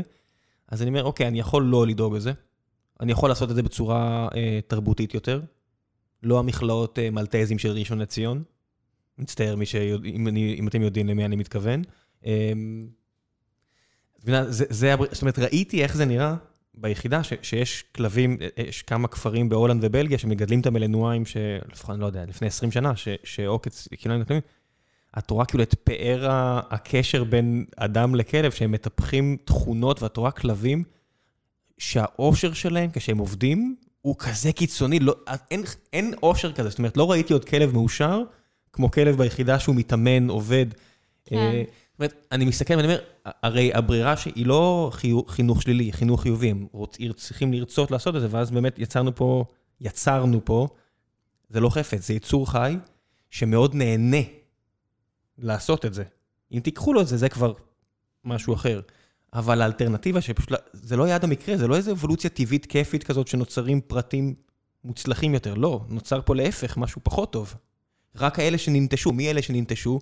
אלה שנבחו, אלה שנשכו, אלה שמשלל אה, בחירות, ואם אנחנו לא לוקחים שליטה, אנחנו בעצם נותנים לפרטים הבעייתיים להזדווג, רק הם מה שיהיו. זאת אומרת, אני מסתכל על זה במבט הוליסטי, זה מאוד קשה לי עם זה. אני מבינה, ואני עדיין מרגישה שההסתכלות הזו היא, היא במובן מסוים, סליחה שאני אומרת את זה, היא קצת עושה עוול ל... ל... אבל גם למצב בשטח היום. אה, כי באמת, כשפונה אליי משפחה ואומרת שהם נורא רוצים כלב, אז אני כן חושבת במובנים מסוימים שצריך רגע לחשוב, אה, לחשוב מה הם יכולים לתת לכלב. לאיזה כלב, איזה כלב יקבל תנאי הרווחה הכי טובים. אבל משם אני תמיד אפנה לאימוץ, ומשם ברור לי שכל הכלבים יהיו, גז... שכל הכלבים יהיו מעורבים. ו... ומשם גם ברור לי שכל אחד יהיה באופי שלו, כי אנחנו לא מוכווני גזע יותר, מהרגע שחושבים ככה. אה, ובעיניי זאת צריכה להיות החשיבה. אה, כן, זה עניין של כמה שליטה, זאת אומרת, אני מגדיל את הסיכוי, אם אני מביא כזה לברה דודה למשפחה שמחפשת לברה דודה ויכולה להרשות לעצמה את. כאילו, את ה... אם לא חפץ, אבל את היצור חי הסופר יקר הזה, אה, הסיכוי שהוא ינטש הוא נמוך כנראה. ועדיין, אם הם היו באים אליי, הייתי יושבת ואומרת להם, מה אתם מחפשים בו? ובואו נחשוב שנייה. כן. אם מה שהייתם רוצים בבית שלכם לא יכול להתגשם עם כלב שבאמת צריך את העזרה שלכם. אבל הנה, אז מגיעים ל... יש את כל החבר'ה הטובים האלה שכל יום שישי, אם זה בתל אביב או בכפר סבא, מול קניון פרחי אה, אה, של הקניון בכפר סבא, ויש שם כזה, את החבר'ה שמקדישים כל כך הרבה שעות מהחיים שלהם, והם מביאים את הכלבים, הם קושרים אותם, והכלבים האלה רק רוצים בית, ולא נעים לי להגיד, אבל הם לוקחים כלבים שהם סופר בעייתיים, ורק רוצים למצוא להם בית, ואין שם איזה תהליך מסודר, באה אה, ילדה עם אימא, ואומרים לה, קחי, קחי, קחי, זה אחלה. אז אני שוב חוזרת לזה שאין כן. לנו פה שום אכיפה ורגולציה מסודרת של כל הנושא הזה. כן, יכולים להביא כלב מאוד בעייתי, ואני מסתכל מהצד ואני אגיד, הסיכוי שזה ייגמר רע למישהו, הוא מאוד הוא גבוה. מאוד גבוה. נכון, וכשהכלב הזה ינטש, אחר כך למצוא לו שוב בית, יהפוך להיות כן. הרבה יותר מורכב, ובגלל זה אין מה לעשות, אני תמיד חוזרת לנקודה הזאת, שזה יתחיל מאיזשהו היבט של חינוך, של מה זה קשר איתם, אה, וזה ימשיך לדבר של משהו הרבה יותר מוסדר, יצטרך להיות משהו הרבה יותר מוסדר באכיפה, כי אנחנו באמת, כל כך הרבה עמותות, וכל כך, כל אחת באמת רוצה את הכי טוב, אבל בגישה מאוד מאוד מאוד שונה.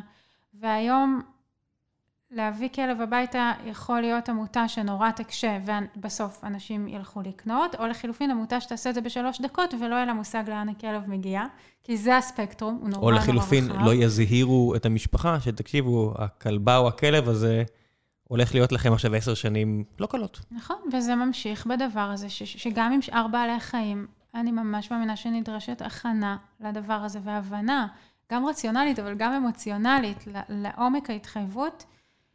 ולעומק הקשר, ו- ו- ובאמת ליכולות ולפניות לדבר הזה. אה, אבל משם תתחיל הרווחה המשותפת והקשר ההדדי. אה, זה משהו שאני נורא משתדלת לעשות בעמותה, בנוסף ל... כן, את לא, את לא מחפשת, אה, את אצלך זה, לשם הם מגיעים, זה הבית שלהם. הם מגיעים, אני כן מלווה תהליכי אימוץ של, של חיות קטנות הרבה פעמים. של אותן ארנבונים. של הארנבונים, של השרקנים, כן, יש אצלנו גם להקה חמודה של חולדונים שהוצאנו מה זה? מחנות... אה, יש אה, תופעה, אנחנו כולנו מכירים, אה, חולדות שעוברות אה, ניסויים במעבדות. אה, המעבדות הרבה פעמים קונות או מייצרות, לצורך העניין, המון אה, חולדות אה, במה שנקרא בעודף, ספייר, שיהיה. חולדות? אה, לא, לא, לא משתמשים בעכברים לבנים כאלה גם קטנים? וגם. למה? מה ההבדל? למה? תלוי מה, את מה למדת רוצים ביולוגיה, אני לבדוק. יודע. תלוי מה רוצים לבדוק, ותלוי מה המודל שקיים כבר שנים, כי יש שמרנות רצינית באקדמיה. יש מודלים מקובלים למחלות מסוימות, יש מודלים אחרים למחלות אחרות, לצורך עם העניין. הקופים הפסיקו? לא, לא. לא. אני עוד אה, הייתי מועסק על ידי סמייל מדיה, אינטרנט זה היה לפני 20 שנה, כשהיו מפגינים מחוץ לבניין של אה, אלי הורוביץ וחוות מזור. כן, כן, היה נפסק? מאבק גדול שם. החווה היום כבר לא קיימת, אה, הרבה מהם הגיעו לפארק הקופים המדהים ב- ב- בן בן שמן, שמן, שהוא כן. מקלט יפהפה ממש, ומתייחס אליהם. אה, שם באמת אה, זה על טהרת אה, הסיפור האישי של כל אחד והאופי שלו ומה הוא צריך. כן. אה, אז לשם הם הגיעו, אה, חלקם. אה, והחולדונים? אצלנו חיים בווילה מטורפת. אה, אצלנו הם... כמה שנים אה, ייצרו כזה חי? שלוש שנים זה יפה. והם מגיעים אליכם כשהם כבר... בני... אז תלוי, היה לנו אה, אה, מחזור אחד של אה, שלישיית מתוקות שהגיעו בגיל חצי שנה. אה, עכשיו יש אצלנו אה, חמישה זכרים שדווקא ננטשו בחנות חיות, אה, פשוט מישהו השאיר אותם בכלוב הלך. והלך. כן, אז אה, הם אצלנו. היו תקופות של, אה, גם של עכברים קטנטנים שהיו אצלנו. את מוזמנת לבוא לבניין שלי. אה, את יודעת, אני- אני- אין לי- לברוח, הנה זה עוד משהו. את יודעת, יש חולדות, יש עכברים, אני עושה דברים שלא הייתי עושה לבני אדם. ויש תופעה של הרבה בעלי חיים שהיו חיות בר והתרגלו מאוד יפה לחיי העיר. כן. ואנחנו איתם. חולדות, חולדות, נתת אה, דוגמת קיפודים. הקיפודים קודם. אז קיפודים, אני לא יודע כמה הם שורדים. אני חושב שזה כמו חתול, שאנחנו יכולים להגיד עד מחר שהם שורדים יפה, אבל אני חושב שהאורך חיים הממוצע של חתול בגוש דן הוא לא הרבה. לא הרבה, וגם אני, בעיניי אתה צריך להסתכל על איך החיים נראים. כן, זה אה. קצת חיים של הובס לבני אדם, קטנים, אלימים ו... ולא הכי מפוארים. ואנחנו באמת רואים שבהרבה מדינות אין חיות ברחוב.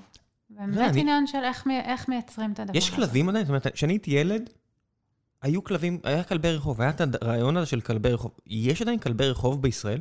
אה, יש, יש להקות של כלבי בר שהם בטבע. כן, אבל לא.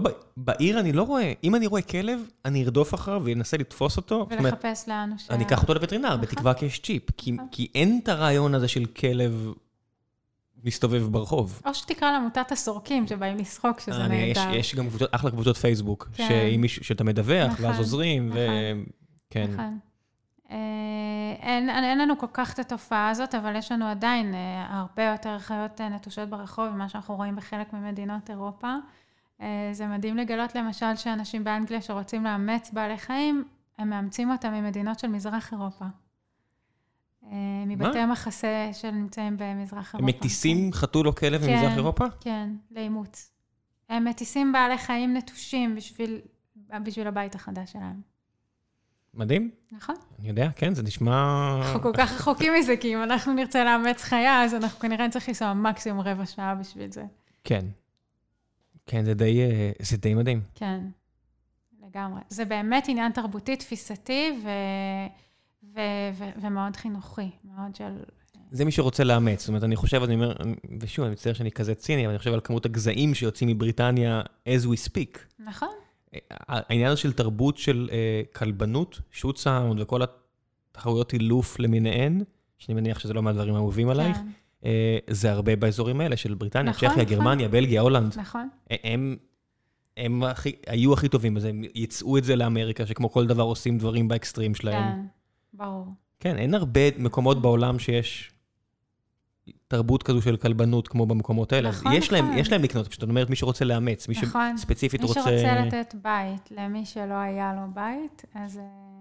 עדיין יש להם נטישות, אבל אני הסתכלתי קצת, קראתי קצת על, על הגזעים האלה שציינתי, ש, שהם נורא חמודים והיפר-אלרגנים, אבל הם כן, נבחנים, והם לא כן. כאלה פשוטים, כן. אז הם עדיין ננטשים. זאת אומרת, מלטז עדיין החיה הכי ננטשת באוסטרליה, נגיד קראתי. ונטישות תמיד יהיו באחוזים מסוימים. אבל אז זה אומר שגם מישהו יכול לאמץ אותם. זאת אומרת, נכון, וגם השאלה איך מתייחסים לדבר הזה. וכמה כמה קל לאמץ, וכמה צריך להיות כמה, אם הייתה פה הסדרה, התהליך היה צריך בעיניי לראות אחרת, ו, ואז להוריד את כמות הנטישות. אה, אבל זה לא יכול לעבוד אה, לא כגחמה של רגע, אה, לא. בשביל להיות תהליך לטווח ארוך, ולא כאיזושהי סלקציה, וסליחה שאני משתמשת במילה, אבל אין מה לעשות, עמותות לפעמים בוחרות את המשפחות שמאמצות לפי קריטריונים שהם החליטו מראש. של... עמותות אומרות לא? בהחלט, יש הרבה עמותות שאומרות לא. תקשיבי, אני, אני עובר ליד המקומות האלה, עכשיו, עכשיו פחות, פעם יותר. אה, זה נראה כאילו כל מי שיש לו דופק יקבל שם כלב.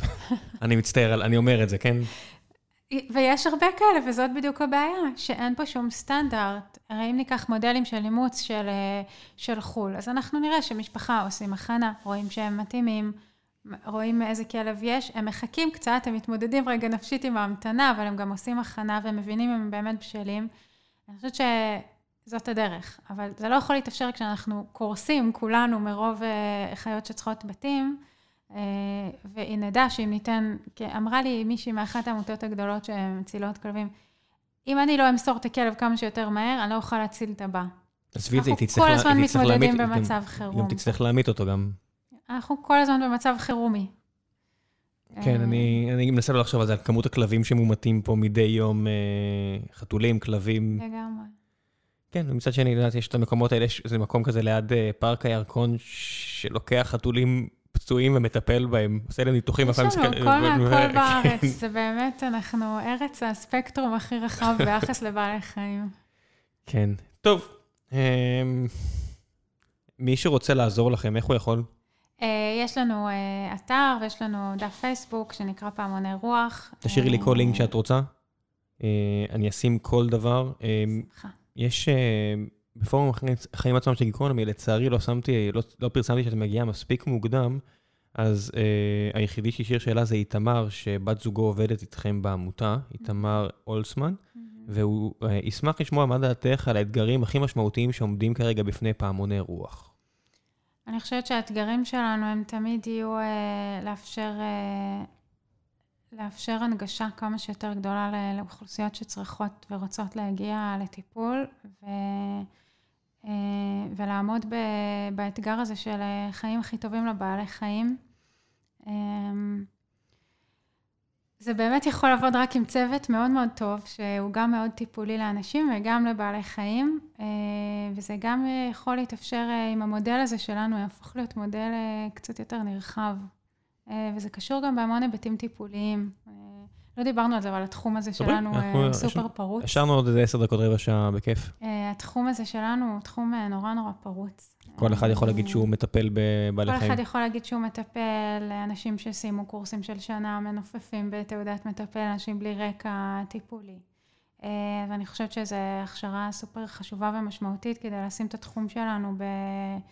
אה, בספקטרום של, אה, של טיפולים רגשיים ארוכי טווח, מה שנקרא טיפולים מהתחום הדינמי. ואני חושבת שלא יעבוד אה, שום טיפול טוב אם המטפל אה, לא רואה בבעל חיים שותף אמיתי שלו. אה, וזו תפיסה לא מספיק נרחבת. נתתי קודם את הדוגמה לארנבון שננטש על ידי מטפלת שהיא לכאורה קולגה שלנו, אבל הנה, הוא הכביד עליה כש... כשהוא לא היה שימושי לה, ולצערי הרבה פעמים זה כן פרצופו של התחום. אמ, בגלל זה גם משתמשים בארנבונים, כי היא לא הייתה עושה את זה לכלב? כנראה, אני מקווה שהיא לא הייתה עושה את זה לכלב, אין לדעת. והדבר השני הוא באמת אה, להיות עמותה שמצילה בעלי חיים, זה לא דבר קל. אה, יש המון עמותות, כל אחת באמת בזווית אחר, אחרת קצת. אה, אנחנו באמת מסכים בחיות שאין להם... אה, אין כל כך אח ורע לעמותות שמשקמות אותן, והידע על שיקום שלהם כל כך כל כך אפסי. אה, זה כל הזמן למידה מניסיון ולצערי מטעויות ו... ומהמון ידע שנמצא בחו"ל ועוד לא נכתב הספר איך אה, לשקם אותם מהזוועות שאנחנו עושים להם, אבל כן נכתב איך לייצר להם זוועות ולמסד את זה. זה לא צריך, להרוס לא צריך הסברים. בהחלט. אז... כן. אה, אתם עובדים? פסיכולוגים? אנחנו עובדים עם עובדים סוציאליים. אה, ואנחנו עובדים עם, אה, עם, אה, גיא למשל, שזה הבן זוג שלה, יש לה הכשרה כפולה, אה, גם של עבודה סוציאלית וגם של טיפול שנעזר בבעלי חיים, ובאופן כללי התוכנית של, אה, של טיפול שנעזר בבעלי חיים היא תוכנית לימוד תלת-שנתית, שמכשירה ממש לפסיכותרפיה שנעזרת בבעלי איפה? חיים. אצלנו כולנו, כולנו בוגרי התוכנית של אורנים, שאנחנו גם עובדים איתה בשיתוף פעולה. ואיתם ממש כתבנו כמעט קוד אתי מחודש למה זה טיפול הדדי, ואיך mm-hmm. מייצרים מרחב שמכבד את כולם. אה, אבל לצערי התחום הזה הוא פרוץ מדי. אה, כולל, כל... אה, כולל הממסד שקופות החולים ששולחות ילדים לטיפול רגשי, וכל מיני מטפלים שהם פחות עם הכשרה. אני, אני, אני ציני מדי בדבר הזה, זאת אומרת, אני, אני רואה, אני שומע מה שאת אומרת, וכל מה שעולה לי בראש, כן, כי זה זול להם. כי הם יכולים להגיד, הנה, אנחנו עושים, וכי זה עולם, זה כמו שעל כל גב של, אמ, של תור לקופת חולים, שולחים אותך לעשות עכשיו אה, דיקור סיני וכאלה. כן, מאותה סיבה שדיקור סיני צבר תאוצה בסין, לא כי זה קיים אלפי שנים, אלא כי זה הרבה יותר זול מ-MRI והרבה יותר זול מטיפול פסיכולוגי ארוך טווח, וזה הרבה יותר זול מהרבה מאוד דברים אחרים. ואני לא מזלזל בזה, אני אומר, זה עובדה. לקופת החולים זה עובדה, זה פשוט טיפול זול יותר, גם אתם מציעים אבן מציעים אה, דרך פעולה זולה יותר. אז הן צריכות לקפוץ על זה, אבל כנראה שהן עושות את זה כזה בחאווה, ש... שזה רק כדי להגיד אה, שעשו. גם, וגם אה, אני חושבת שלהיות מודל של מקום שמטפל טיפול הדדי, גם באנשים וגם בבעלי חיים, לא נתפס עדיין, לצערי, כאיזשהו מודל שמצדיק את הדרך, בניגוד להרבה מקומות שמחפיצים ודרך ההחפצה עושים טיפול, שבעיניי זה טיפול שהוא נזק, אה, פחות יודעים עדיין לשים את האצבע ולהגיד, זאת הגישה שאנחנו רוצים לעבוד איתה. אנחנו כן. נתקלים בזה בשטח, זה כבר משהו אחר בהבדלים. מעניין אם אפשר לעשות את זה גם הפוך. זאת אומרת, לא רק לסייע לקורבנות של תקיפה מינית, אלא באמת להציע ניסיון שיקומי ל... אה, לאנשים שביצעו את הפשע. אתה נוגע בנקודה סופר רגישה וחשובה, ואני שמחה שהיא עלתה, גם כאילו, אחרי גיל מסוים לא אכפת לי? אחרי גיל מסוים ממש לא אכפת לי, אני מודה. מבחינתי שיזרקו אותם ויאבדו את המפתח. אה, אבל יש אנשים שאני אומר, אוקיי, הוא בן 17, הוא עשה משהו איום ונורא, יש לו עוד 70 שנה לחיות פה, אולי אפשר לנסות מתישהו הרי הוא יצא מאיפה שהוא לא ירצה את עונשו, והוא יעשה את זה שוב, אם לא ישקמו אותו. אז אנחנו, אתה בדיוק נוגע בנקודה, אין כאן שיקום, אה, לא של נפגעים ולא של פוגעים מספיק. אה, בעיקר לא של פוגעים, ואין להם הרבה סיבה לא לעשות את זה שוב, כי באמת בשביל לא לעשות את זה שוב, צריך לעבור טיפול ושיקום. וצריך להבין שהאנשים האלה, במובנים מסוימים, יש בהם גם חלקים פגועים, יש בהם חלקים מאוד תוקפניים, אבל יש בהם יש בהם צד שבאמת צריך את העזרה והשיקום, אין לנו פה... אה, כולנו צריכים אה, שארנב יקשיב להם. נכון. לחלק מאיתנו אכפת לי, ולחלק מאיתנו פשוט פחות אכפת לי, כי אני בן אדם פחות אה, סלחן, נכון. אבל כולנו צריכים... נכון. כן. נכון. ולזרוק אנשים לכלא, ולהוציא אותם משם לאותה סביבה, מבלי להעביר אותם תהליך משמעותי. מסביר למה אנחנו חוזרים שוב ושוב אה, לאותן נקודות. כן, דניאלה בייניש הייתה כאן אה, לא מזמן, דוקטור דניאלה בייניש, וזה מה שהיא עושה, היא מנסה אה, למנוע מאנשים להגיע לבית המשפט השלום, ולהישלח לתקופות מאסר כאלה ואחרות, ופשוט לשקם. ואני אומר שבתי משפט קהילתיים זה משהו שהולך וצובר תאוצה. אולי אה, שיתוף פעולה בין בתי משפט קהילתיים שמנסים ל- להבין מה גורם לבני אדם לפש... ל... להגיע למקומות האלה, ו... כן. אני יודע שעושים את זה עם... עם חבר'ה אה, שעברו פוסט-טראומה, נותנים להם לעבוד בחוות עם סוסים נכון. ועם כלבים, ו... נכון. סתם מקום כזה רגשי יותר אפשרי לבעיה שהיא, צר לי לומר, אבל על גבול ה... הבעיה של תוקפנות היא בעיה חברתית, ובגלל זה לכולנו יש צורך אה, לדעת שיש כן. תהליך שיקומי. היא בטוח בעיה חברתית כי יש קורבנות. בסוף, אני לא יודע, זאת אומרת, אני בטוח שעוד 100 שנה מהיום, את, את אשכרה יודעת משהו, אני לא, ביולוגיה וכאלה, אבל עוד מאה שנה מהם אולי פשוט יגלו שיש אנשים שנולדו עם חיווט לא טוב. או שיתקנו את זה או שלא יתקנו את זה. אני עדיין מאמינה שלכל אחד מגיעה הזדמנות לעבור תהליך שיקומי כלשהו. כן, גם אם יש לך נטייה אלימה, זה לא אומר שאתה חייב, זאת אומרת, נטיות זה רק מה שאין. נכון. כן, נכון. בסוף גנים מקודדים. גם נטייה, יש, אולי מישהו יהיה לו תהליך יותר ארוך של ללמוד לשלוט ולווסת, ולמישהו יש למישהו זה יהיה יותר נגיש, המנגנונים האלה, אבל... אה, אפס תירוצים זה דבר ראשון. לגמרי, ו-100% אחריות, ותהליך שמאפשר גם, ל, גם לצד התוקף אה, לעבור אה, איזשהו טיפול. אחרת לא עשינו בזה כלום, ייצרנו שוב ושוב אותו מצב. כן, זה לא שאין אנסים ו- ורוצחים שליטפו חיות כל החיים שלהם, ואני אפילו לא הולך לדוגמה הפתטית של היטלר. מסכימה. כי זה, כי זה דמגוגי ומטופש, אני הולך על דברים הרבה יותר... אה, מסכימה, ואני כן אגיד גם שאנחנו רואים קורלציה ברורה בין אנשים שהתעללו בבעלי חיים בילדותם לבין... אה, פסיכופטים. נכון, לבין פגיעה ב... אה, בבני אדם בשלב מאוחר יותר. מקרבות כלבים, לא יודע, זה, זה מסוג הדברים האלה שנראה לי נורא נורא פשוט. תגידו, תשנו את החוק. תגידו שזה 15 שנה בכלא, תאכפו 1, 2, 3, זה ייגמר. אין פה מה... לא באמת, כי אני חושבת שהמונח הרתעה נשחק פה ולא באמת קיים. אנשים מתחיל לא... באכיפה, לא הרתעה. אנשים לא שולטים, אנשים לא מווסתים את עצמם או שולטים בעצמם בגלל הפחד מהכלא.